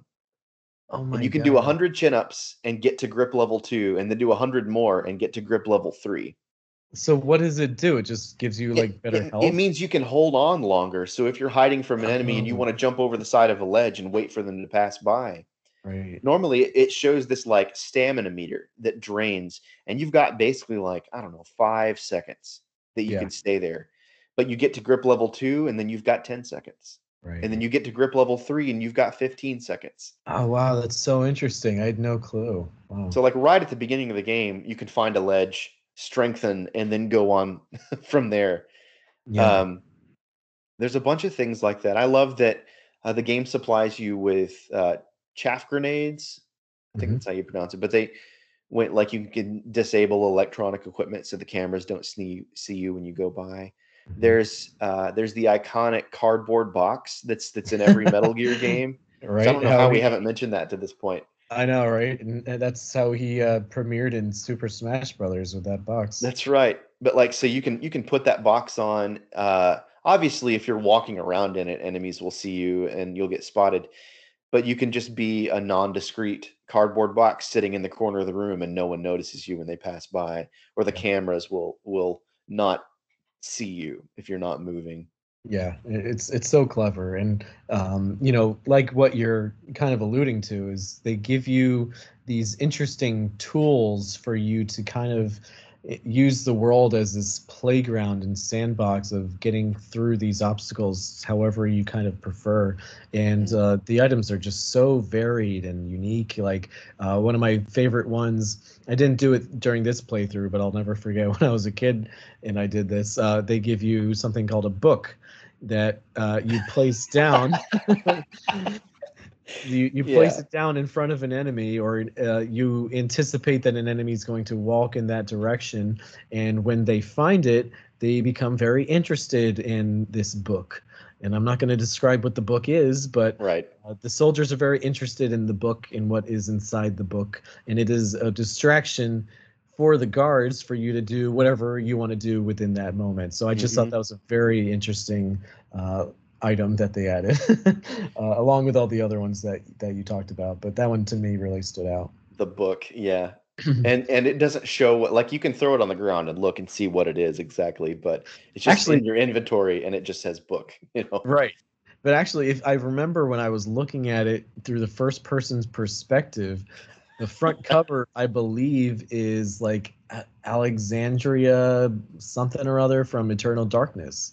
Oh, She's- really? Yeah. So I thought that was a cool little nod. Yeah, it. there are a few references to other games. Um, I know there's a poster for Eternal Darkness somewhere, uh, like Yeah. inside of of some of like when you open up some of the uh, uh, like I don't know, they're like lockers basically. You can open up a locker and get inside of it and shut the door and hide inside of there. But some of those have posters on the inside of the door um, of different things. Um, I love, cool. Yeah, I love that you can actually you can approach guards from behind and hold them up, and they'll like stop in place and stand, and uh, debilitate them for a few minutes to get you know you can uh, get get by guards that way. Right. Uh, do you remember speaking of uh, Eternal Darkness and like other games in the first time that you encounter um, Cyborg Ninja in that room where you also meet Otacon? If you look around, there's a little Mario and a Yoshi statue. Yes. I was going to bring that up. Yep. I thought that was such a cool little addition. I think it's like a bobblehead, right? Yeah, yeah. There's like figurines, um, and you can shoot them. You get the one-up sound effect, and you get some health if you shoot Mario. Oh, yeah. I forgot about that. Yep. Yep.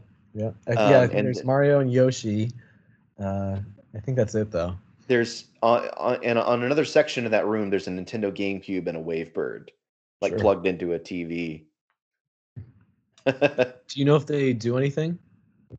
The GameCube doesn't do anything. I wish it did. Uh, at least I don't think so. You can see on the screen, you can see the uh, like a startup menu. I don't know if it's the Oh, sure. Like the jingle, maybe. Like I don't know if the- it's the I don't know if it's the GameCube logo or if it's that like options menu where it shows you like the time and date, yeah, like calendar, and you can check your memory card. I, think that's on the screen right. if I'm yeah. remembering correctly.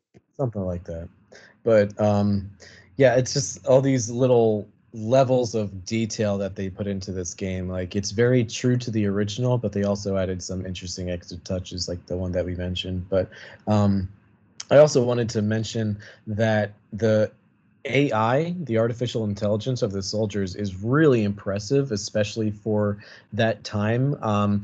I especially going back to it because I have played some stealth games ever since, but going back to a 2004 GameCube game, it's just really cool to see that these soldiers communicate with each other. They listen like very intently. So if you are, you know, not just if you're walking but you're kind of moving a little too fast, they will hear your footsteps. So you have to move a little carefully.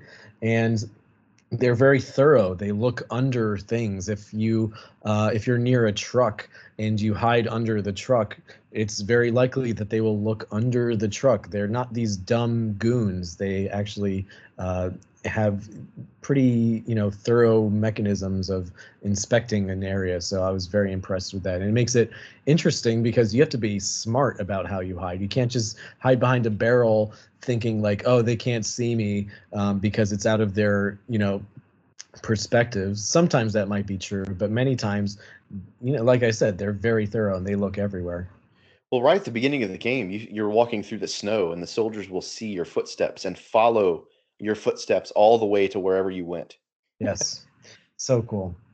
Yeah, and I- uh, I love too this other detail about those soldiers. If you if if one of them spots you, like I said, you've got a few seconds to knock them out or whatever yeah, before they call. But if they get on the radio and they say, I'm calling in a suspicious person or like we've got an intruder, if you cut them off mid call, then you can hear the return call that's like, Hello?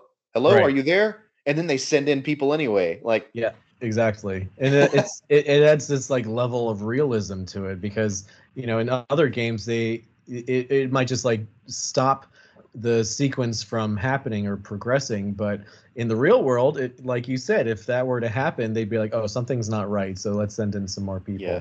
so uh, and if if you and that- leave a go ahead. Sorry. Uh, I just wanted to bring up that like there's different levels of like these security warnings. So when you trigger something, you have a few seconds to kind of hide or do something about it. But if you're not careful, eh, or you know if if they easily find you or whatever, um, then it's like okay, this is like panic mode. you have been found. They will shoot you. You it is very likely that you will die, although you do have some time to kind of um, change the scenario and still hide and, and Mhm. have the security level go away. But um, it, it really depends on what you do in that moment because uh, you can uh, trigger backup people from arriving or other different scenarios. So it's it's interesting that um, there's like this hierarchy of, of security levels that they thought about. Um, Yeah. What were we gonna say? I know. I, I was just going to mention that um, you got to be careful about where you leave somebody. If you leave a body and another soldier spots the body, then they'll come and Like if if they're dead, obviously they'll say we've got a down soldier. Soldier, but you can uh, knock them out, and they'll come and wake them up, and then they'll actually communicate, be like, "Someone knocked me out," or you know, Yes. And and then it still still raises the alarm.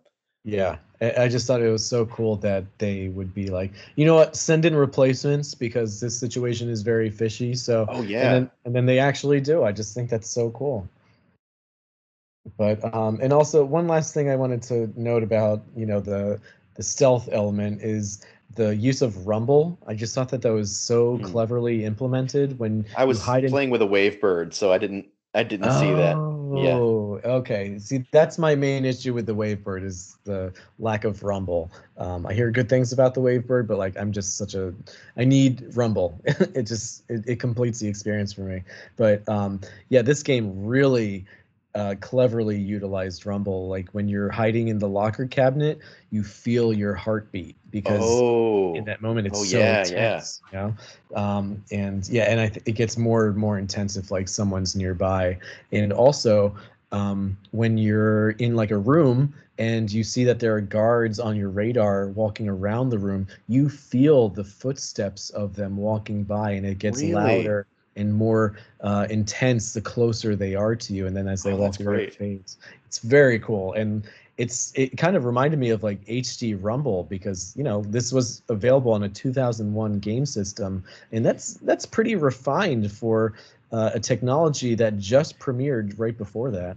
Well, like Kojima goes out of his way to break that fourth wall and get you immersed in the gaming experience. And actually, like I, I forgot to mention this earlier, but you at one point, um, when you're trying to contact Meryl, um, you don't know her frequency. And so you call uh, your your commanding officer, and he's like, "I don't know her frequency either. Check the back of the box." right. Wait, did they mean the game box? Because I the was game box. If you Oh, have that, you can look on the back of it, and it says like somewhere on there, it shows like one four one point or whatever the the frequency is, and you can Oh. tune to that. So like if you don't have the box, you've got to you know Google it, look it up, and find out what that was.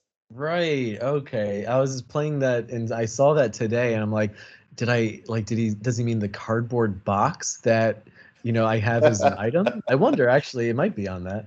But um yeah, I mean I just keep my GameCube GameCube discs in like um like a binder at the moment. So Oh, yeah, I yeah. I don't have the box available, but I that's cool. I did not know that. I love that.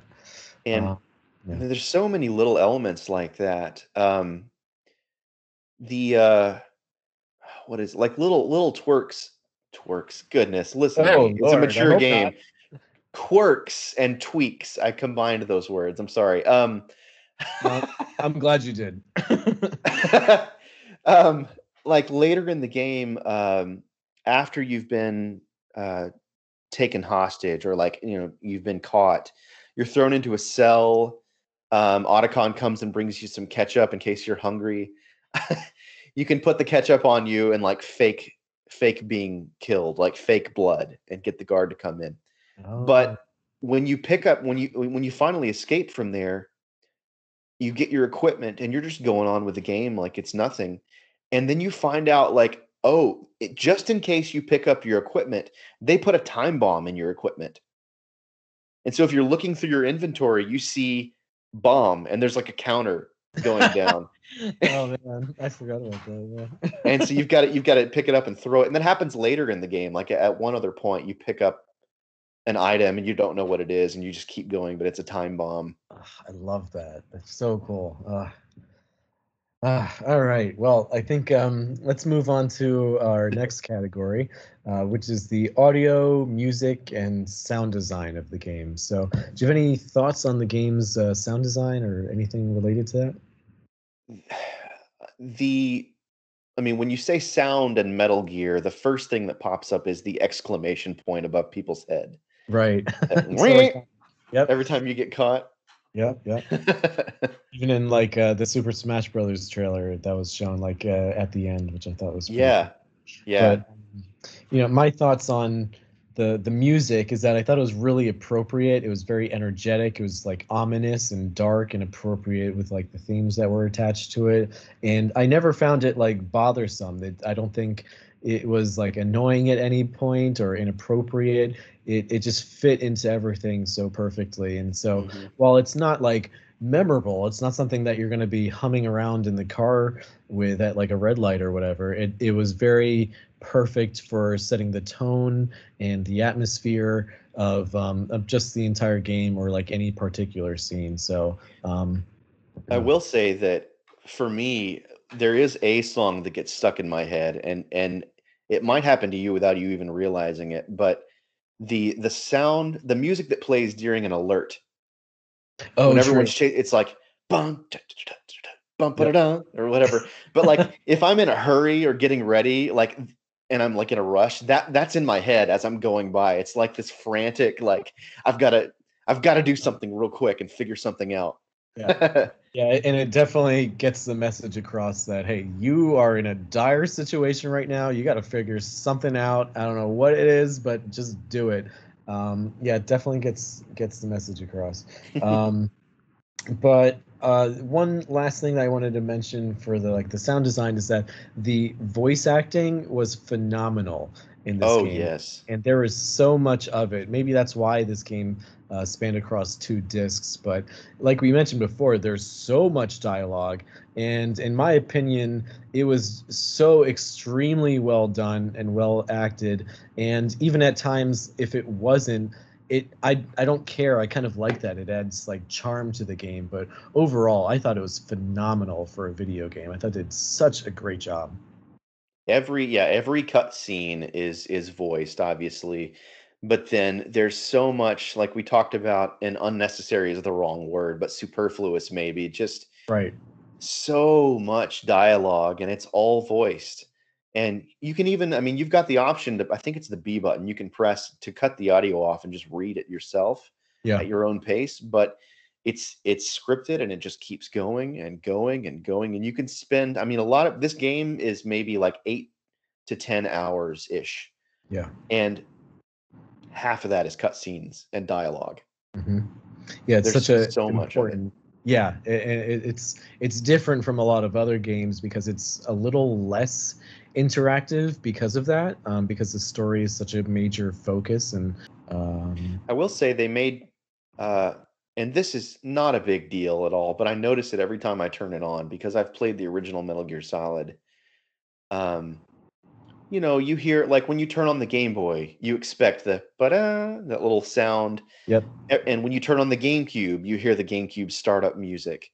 Same thing when you turn on a 3DS, you hear the startup music and you start to identify like this is what I hear every time I start this game. When you start the original Metal Gear Solid, there's this really short burst of of recording of a, of a like a female singer going ba ba ba ba ba ba, and that's not in this, and it bums me out every time I turn on Twin Snakes. Right at the beginning, it's when the Konami logo comes up. I'm expecting to hear ba ba ba ba ba ba. Oh, interesting. Yeah, they, they cut that, that out. I don't I don't know why that choice was made, but every time I turn it on and I'm like leaning forward, like I'm gonna hear it, and then it's not there. Oh uh, yeah, that would drive me nuts. uh, but yeah, I mean, just my overall thoughts on on the sound design and music and stuff. Music's great, voice acting is great. Uh, super high uh, production value in, in in that ca- category in particular. Um, let's move on to um, the graphics of the game. Um, my thoughts on the graphics is that it kind of tr- tries to go for like this realistic-ish look but it's also kind of like daydreamy and cartoonish in a way um, so you know it's it is trying to make it feel as though it's happening in the real world but um, the GameCube obviously had its limitations, and so yeah. they kind of had this unique I don't want to say art style, but conceptual art of the game where the characters are kind of they kind of look like mannequins, which kind of like drove me a little insane. um, they just have these weird faces, but I also kind of like that. For some reason, it just works for me. Um, there's something charming about it, but uh, the the levels themselves, there's a lot of like gray and black and uh, you know, some green and brown. So it's not the most like vibrant, but I don't know. The game's just so compelling that you don't really pay attention that there's not too much variety um, to the aesthetics, I guess. But um, yeah, I think it's just kind of like watercolory in a way. It's like realistic, but daydreamy and watercolory in a way. I guess to kind of give it this artistic feel uh, with this system that is a little bit limited and because they know it won't look perfectly realistic which the later ones would try to kind of kind of try to go for so what do you think yeah. about the graphics um, they definitely you know playing playing metal gear solid 2 they brought over the same i don't know if it's the same engine or not but it looks visually very similar to Metal Gear Solid 2 and uh, it's a huge huge improvement in just the visuals of of the PS1 game as any remake of a PS1 game would be at any point ever. It's going right. to look better than the PS1 game. yeah. But uh yeah, I agree though. It's it's a it's hard eh, being on the GameCube and just at that time making things look ultra realistic is is tough. And going back watching it with that frame of mind thinking this is going to look like a real person in a real environment um, it doesn't meet that expectation but you can definitely get a sense i mean like you said there there is a style to it you can tell that they were going for an approach at the time now does that hold up or not? I don't know but the gameplay is good enough that it yeah. it makes up for it. Right. It, it wasn't really something that i was uh, conscious of while playing it. It was kind of just something i was thinking of for the sake of this episode, just kind of like reflecting on the look, and that's kind of what I took away from it. But um, it doesn't sound like I'm giving it the most sparkling review or impression of it, but like it's perfectly serviceable and works for the game. And also, it's important to keep in mind that this game was intended for standard definition TV, so it's very oh, possible yeah. that it looks much better on a TV like that. Um, I am very fortunate that I have one of those like GameCube upresers. Me uh, too. Uh, yeah. It's like those plug-in things and makes a huge difference. Um, so while it's a lot more crisp, which is great, takes advantage of my HD TV, I don't really know if that's uh, a true reflection of like what their vision was at that time, like the, what what they intended the game to really look like on a standard uh, TV. but um, the the textures are a little bit muddy. That's something that's sure. kind of just inevitable. Um, so yeah, muddy textures, which is not a big deal. But um, one thing that I do really like is the camera angles of the game. It has like a whole variety of camera angles, and usually they're perfectly fine. But something that they introduced into the game was the first-person perspective uh, from Metal Gear Solid 2. And some people complain about that, say that it's game-breaking. I think it's fine. I thought that it and added an interesting new element into the game, and I like looking around in my games. So that's just uh, uh it was a, nice addition, at least for me. So um, yeah, it definitely that first person perspective makes the world feel more alive. Right. Because coming from that, you know, the generally the gameplay is this top down overhead perspective, and it shifts. You're right. It does shift depending on what room you're in. It kind of has a, a cinematic flair, even just walking around. Yes. The camera will like pan and follow you through certain areas. Um, but also, the funny thing about this, uh, the graphics, is a number of the characters that you get to know throughout the game don't even have 3D models.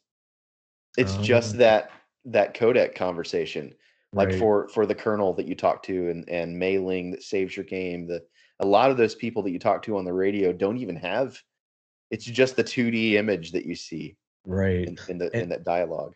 And you don't really mind, and you know, you look at that codec a lot throughout this game, but you don't really mind how primitive it looks, kind of because it's a, a, legacy thing and an iconic element of the Metal Gear Solid franchise, but also the you know it, it's it's very simple. It's like these kind of like anime styled characters with like a, a green layover if that's the right word i don't know mm-hmm. and uh, it kind of has like these like radio signals to make it look like or give this feel of like a radio signal or whatever um, but you don't really pay attention to the look of it because you're so engaged with what they're saying because again the voice acting is phenomenal and the the story and the character development that's unfolding in those conversations is so uh, engaging and uh, compelling and interesting that you're you're only focused on that. You don't really care about the graphics so much. So yeah, um, yeah, the graphics are not they're not the most uh, impressive part of the game, but it doesn't matter because everything else is just incredible. It is. It is a. You should definitely look up maybe some comparison shots though to the original Metal Gear. it's it's astounding how how different this game looks mm-hmm. visually. Yeah. Like, you know, like in, in that in Metal Gear Solid for the PS1, they don't have facial features. It's like it's just kind of a faded area for eyes and a painted on mouth. right. Just a like block head. blocky. Yeah, exactly. I do remember seeing uh you know comparison images when the game started to come out. I was just like, oh yeah, I'll I'll stick with this version. Not that I could play the other one, but um was there anything else that you wanted to add? Uh, not about the sound. It's it's just it's excellent all throughout. Okay. Honestly. All right. Um, so I wanted to kind of talk about just like miscellaneous favorite things or little details that we noticed throughout um, our experience with the game that um, just make the experience so interesting. So um, I thought that the briefing mode, uh, the one that you kind of mentioned to me uh, when we were talking before, was really interesting. Uh, they do give you some background on previous games, which I appreciate because they add some context on what's happened before the game. And um, there's this weird mode where like they have these fake videotapes of the commander talking to uh, Solid Snake, and you can move the camera around, which is weird because it's like it's a recording. So why are you able to interact in that way? But um, the conversations were really interesting there. Um, uh, I think it's important to note that this game has a sense of humor to it. Yes, Oh it's yes. it's very dark overall, but they I don't want to say they take don't take it too seriously because they do, but they they do sprinkle in little jokey things, kind of like the book that I mentioned before, and hiding under a box because it looks very silly, and um, these silly items that you get too. So, um, yeah, and also something I thought that was interesting. I'm not sure if you noticed this, but with the uh, when after like the president dies, they kind of talk about the the chips that you have like in your body or you're carrying or something like that. And this is before Bluetooth was invented and NFC chips. So they tried to imagine this future where we have these chips that like interact with things around us. But their explanation was that these chips interact with our body's electrical field and the salts of our bodies. Yeah. Which is pretty interesting because I'm I'm sure that's a technology that could exist, but luckily uh, that's not really what Bluetooth runs on. so I, I thought that was Body salt cool. propelled. Yeah. Um, and I also thought that the mission logs were really considerate. Like when you save Oh, the game yeah. and you turn the game off, you turn it back on a few days later, they give you this little reminder and summary of what has happened up to this point. And it, it's very short, but it, it's right to the. And after you read them, you're just like, oh, yeah, I totally forgot about that. Okay, uh, this is where I'm at. So let's keep going. So I, I thought that was a really clever um, and helpful implementation. Yeah, that's that's something that I really appreciate about this game. There are a lot of games that if I, I play for a little while and I, for whatever reason I stop playing for a day or a week or or even a month or however long, but coming back to it, sometimes I have to start the game over because I don't know where I am. But you jump into this and it, it's like a couple paragraphs of of here's exactly what you've been doing and what you're trying to accomplish. Exactly. Yeah. And uh, you know, just two quick, uh, uh, maybe paragraphs. It depends Yeah, on like it- yeah. how much you've done up to that point. But yeah, right to the point. Super helpful. You get an idea of what just happened and what you got to do, and it's it's perfect. I love that. And more games should be doing that by this point, and they, they haven't really done that. Um, but yeah, there's lots of fun little secrets in the game and different ways to approach scenes. Uh, we've mentioned that a few times, but there's lots of options and things that you may not ever encounter. So uh, the replayability of the game, like yeah, it's very short, but it does kind of incentivize you to go back because there's lots of things that you will miss inevitably. So I thought that was pretty interesting. a fun thing to do in this game is, and I, I there's no way I could make it through it, but to play it on extreme, which is every Oh, time you get spotted, you get a game over.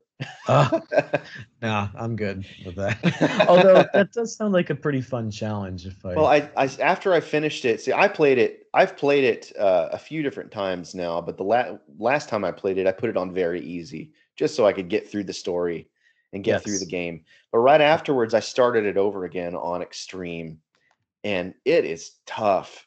It is so tough. It after several tries, I was able to make it through the first area, and that's it.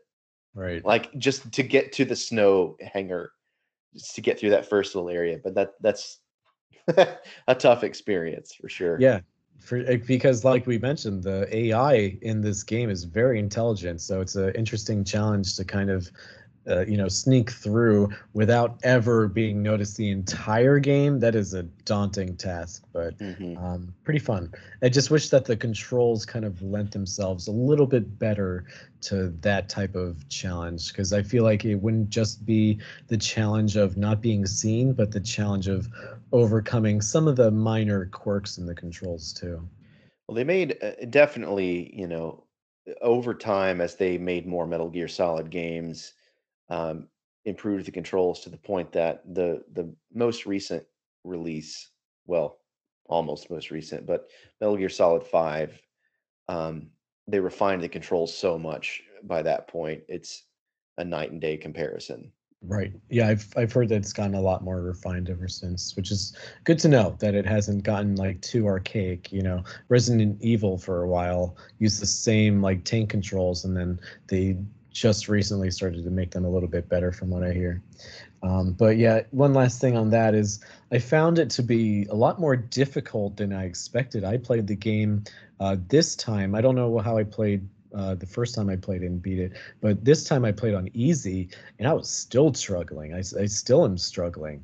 Um, you know, with one of the boss fights, Vulcan Raven, that's a tough boss fight even on easy mode. So um, it's just something to expect. It's not like I don't want to say it's unfair, although maybe at times it can be, but like it's it's still a fun challenge, and you do kind of begin to understand how you can uh, overcome the challenge. But it's uh, it, it can be tough. I would say personally, of of all the boss fights, that one is the weakest, in my opinion, at least. Um, because the yeah, you're right. The mechanics of the game don't service that boss fight as well as it could. Right. Um, so that's for me, that one's at the low end of all the fights. Right. And it's not because it's a bad boss fight, it's just that the controls are just a little annoying in the heat of the moment sometimes. Um, because I think it's a great boss fight. I think it's very interesting how you approach it, but um, but it's it's still doable. Just something to consider. Um, and so the kind of like one of the last things, I guess the second to last thing I want to talk about is like our final impressions of the game, like how we remember it um, moving forward. So, um, in my opinion, you know, it, it the game takes itself very seriously, like I said, but uh, the the sense of humor that it adds in between and these extra details that they add make it into an experience that is unlike anything else I've ever played, even to this day. Um, there's just so much production value in this game, and, and I wish it sold even better than it did, and and is on the minds of people more than it is because of that uh, level of detail. Because I I would love for more of that. I feel like games they have a lot of detail in things that don't really matter and aren't really that interesting but i i want them to start focusing on you know relationships and um, options in games and funny little details and stuff like that. Um, but yeah I, I loved this game. I love it. I i I love talking about it with you and reminiscing of it. Um, just so nostalgic for my experience with it. Um, something that I did notice when I was playing the game is that I'm very impatient.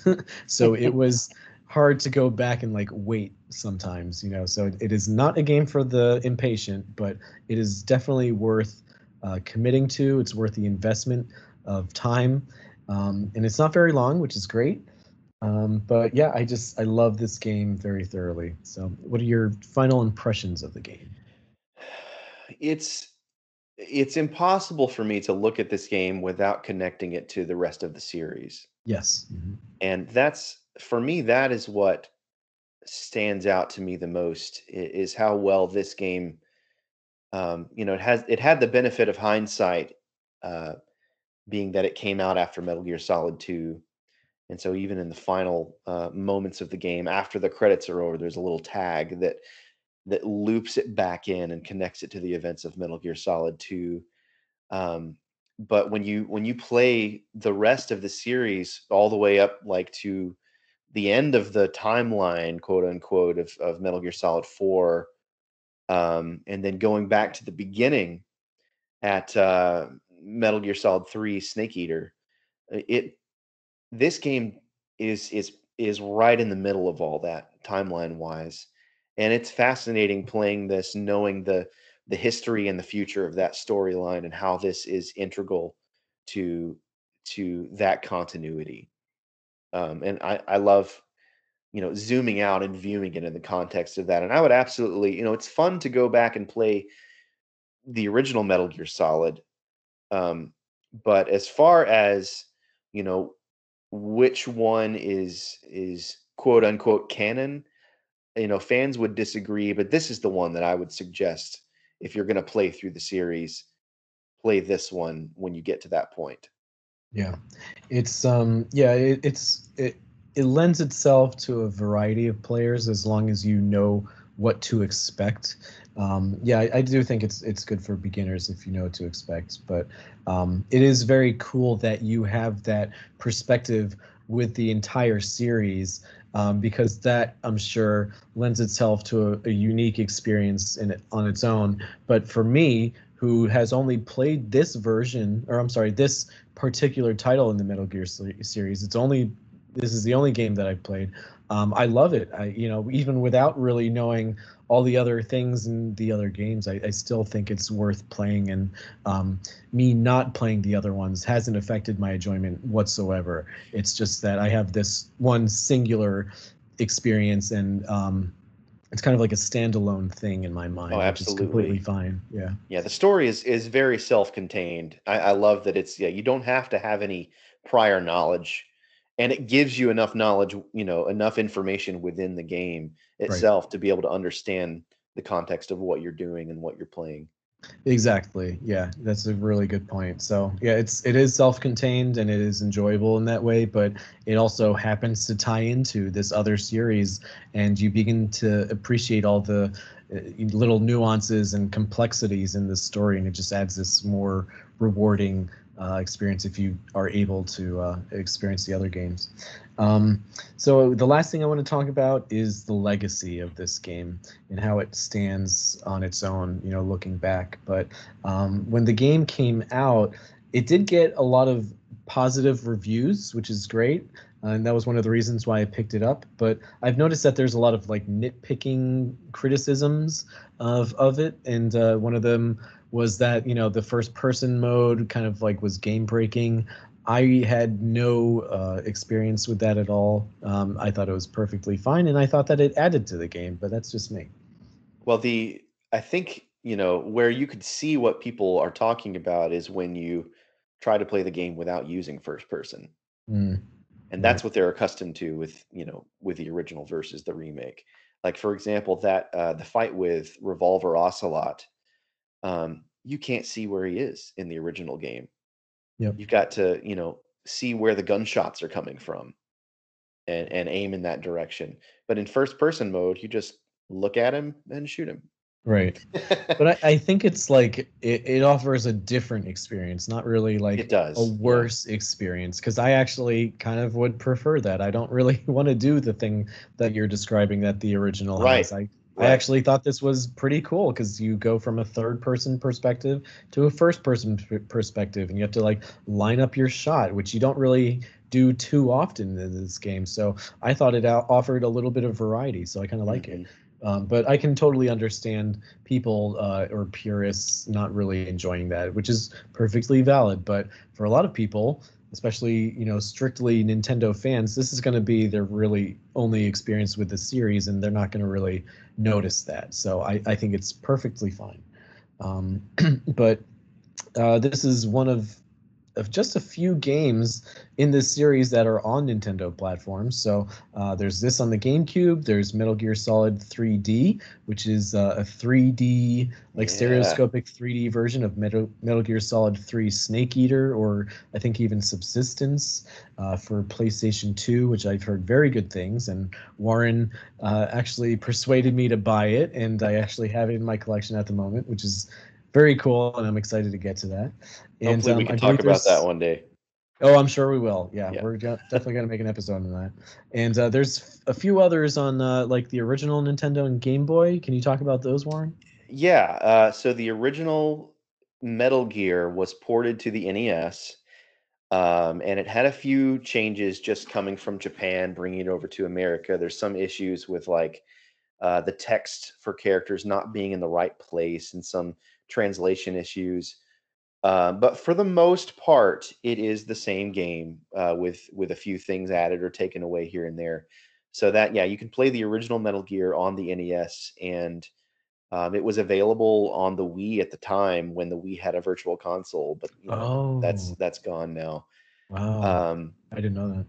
yeah, and uh, it got its own American only exclusive sequel called Snake's Revenge uh, that is not considered canon. And uh, Kojima himself disowned that game and didn't have any involvement with it.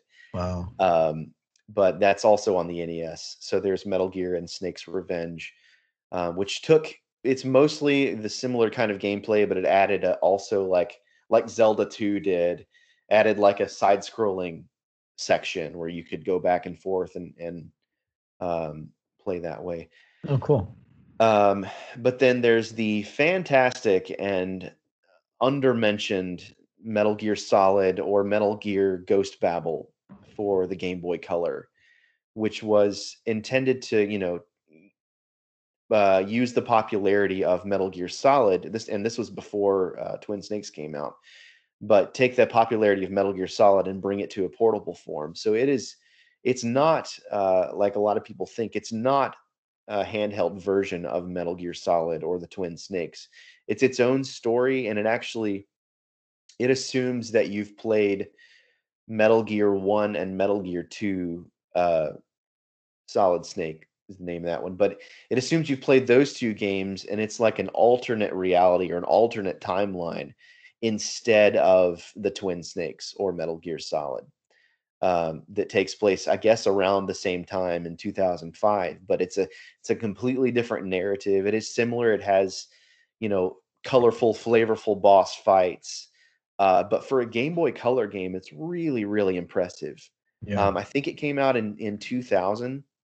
Um, but but that that AI that you talk about, um, it for the Game Boy Color, it's a very similar experience, and it's it's astounding what what they were able to do with it. Uh, the animation is very fluid, and and um, there's a lot of depth to the characters and the story. Has the same you know codec style conversations, and uh, it's it's very like anime influenced and stylized in its presentation. Um, when you look up artwork for Metal Gear Solid or or the Twin Snakes, you'll see a lot of like uh, a lot of anime looking like pencil designs or like airbrush designs, really stylized right. things, Yep. and that whole game is sort of centered around that art style on the Game Boy Yeah. Color. So yeah, Yeah. those those five games for for a Nintendo consoles are what we've got. Right. So I really do hope that we get the rest uh, of the Metal Gear games on Nintendo platforms at some point. Um, I know that five is probably impossible on the Switch at the moment, but I'm thinking it, it could happen on the Switch too if um, if Konami is continuing this like newfound uh, you know wave of of bringing out content again. So we'll see what happens with that. Well, But- on the on the um, Switch Online, you know, we've got the NES app with with some games on there, and uh, there, I, if I'm not mistaken, on that one and the Super Nintendo one, there are a couple Konami games, Yes. and so it, it seems feasible to me that that they would stick Metal Gear on there, but it hasn't happened. Yeah who knows with like licenses and fees and all that stuff so um yeah but there there's a potential but something i thought that was really interesting for metal gear solid the twin snakes is that um, i forget who said it i think like maybe the original director or something said that there is quote a likelihood end quote that metal gear solid the twin snakes will come to switch at some point. point and that was a relatively recent quote so Wow. We'll see what happens with that. I was very surprised when I found that.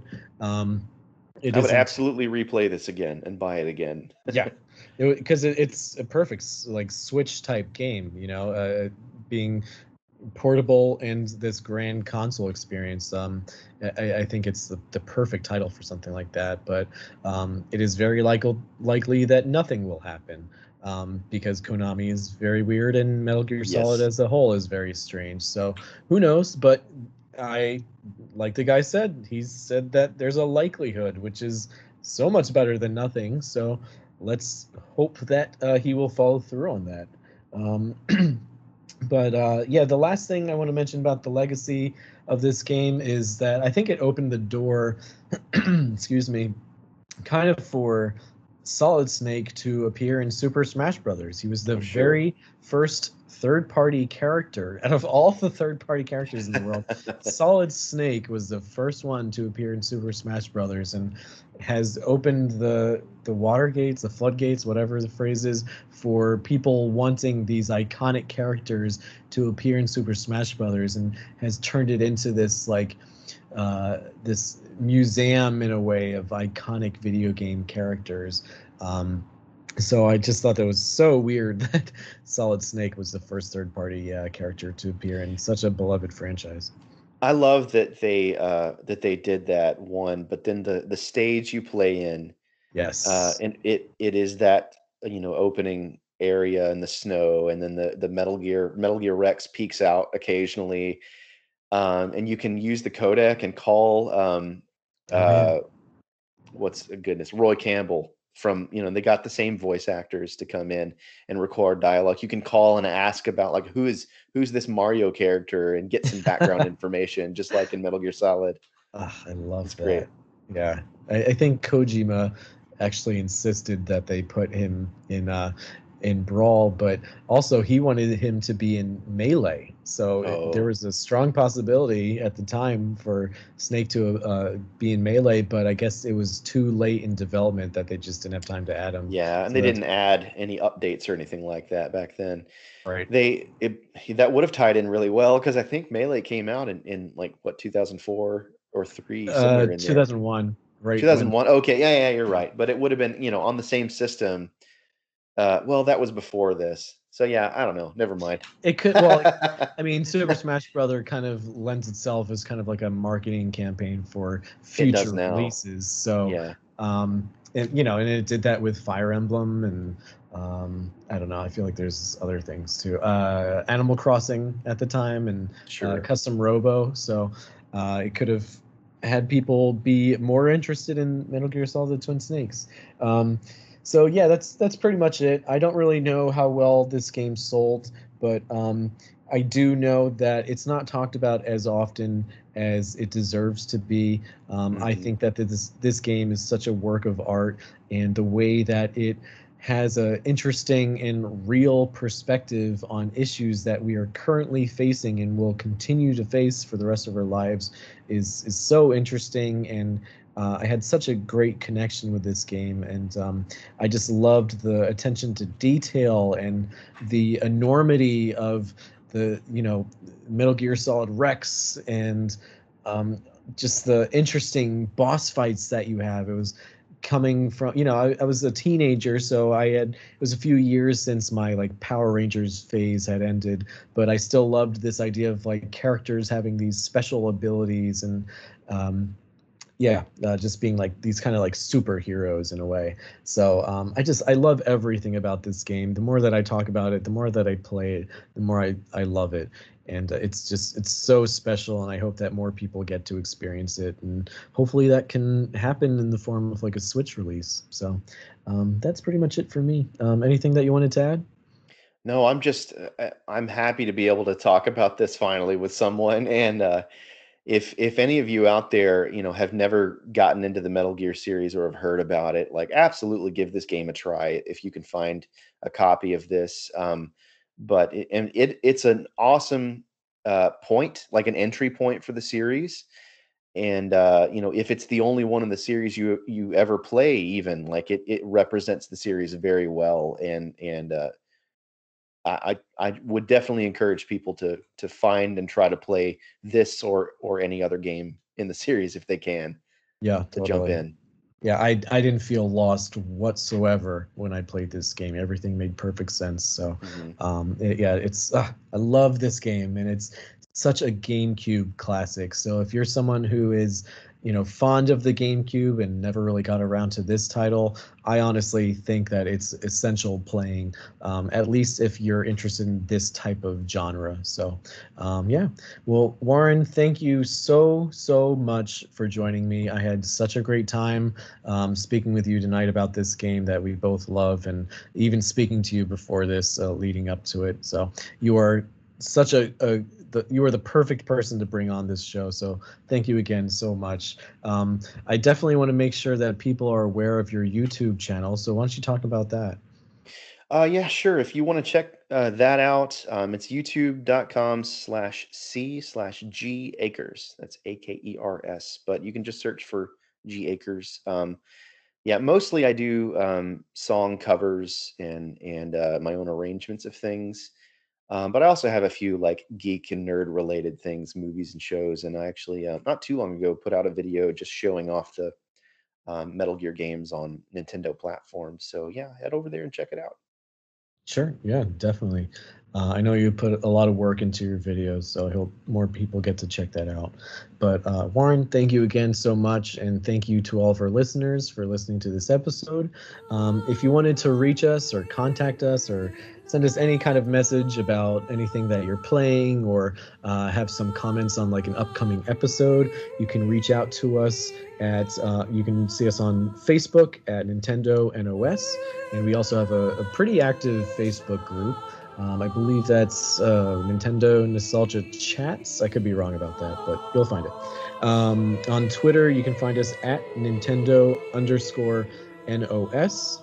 On Instagram, we're Nintendo N O S I N. And uh, Josh actually just started a TikTok channel with us. I don't have that handle on me, but just search Nintendo Nostalgia. Hopefully, it'll come up.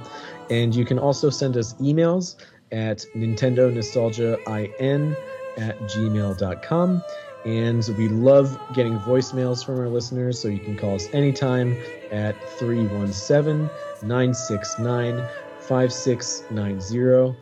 If you want to know about what episodes we have coming out, I don't really know at the top of my head, but we have a whole bunch planned, at least heading into the fall. Um, so just check the Facebook group and Twitter um, to see if there's something that you might want to mention about the games that we'll be talking about. But yeah, thank you guys again, and we'll catch you all next time. Bye, everyone. Bye.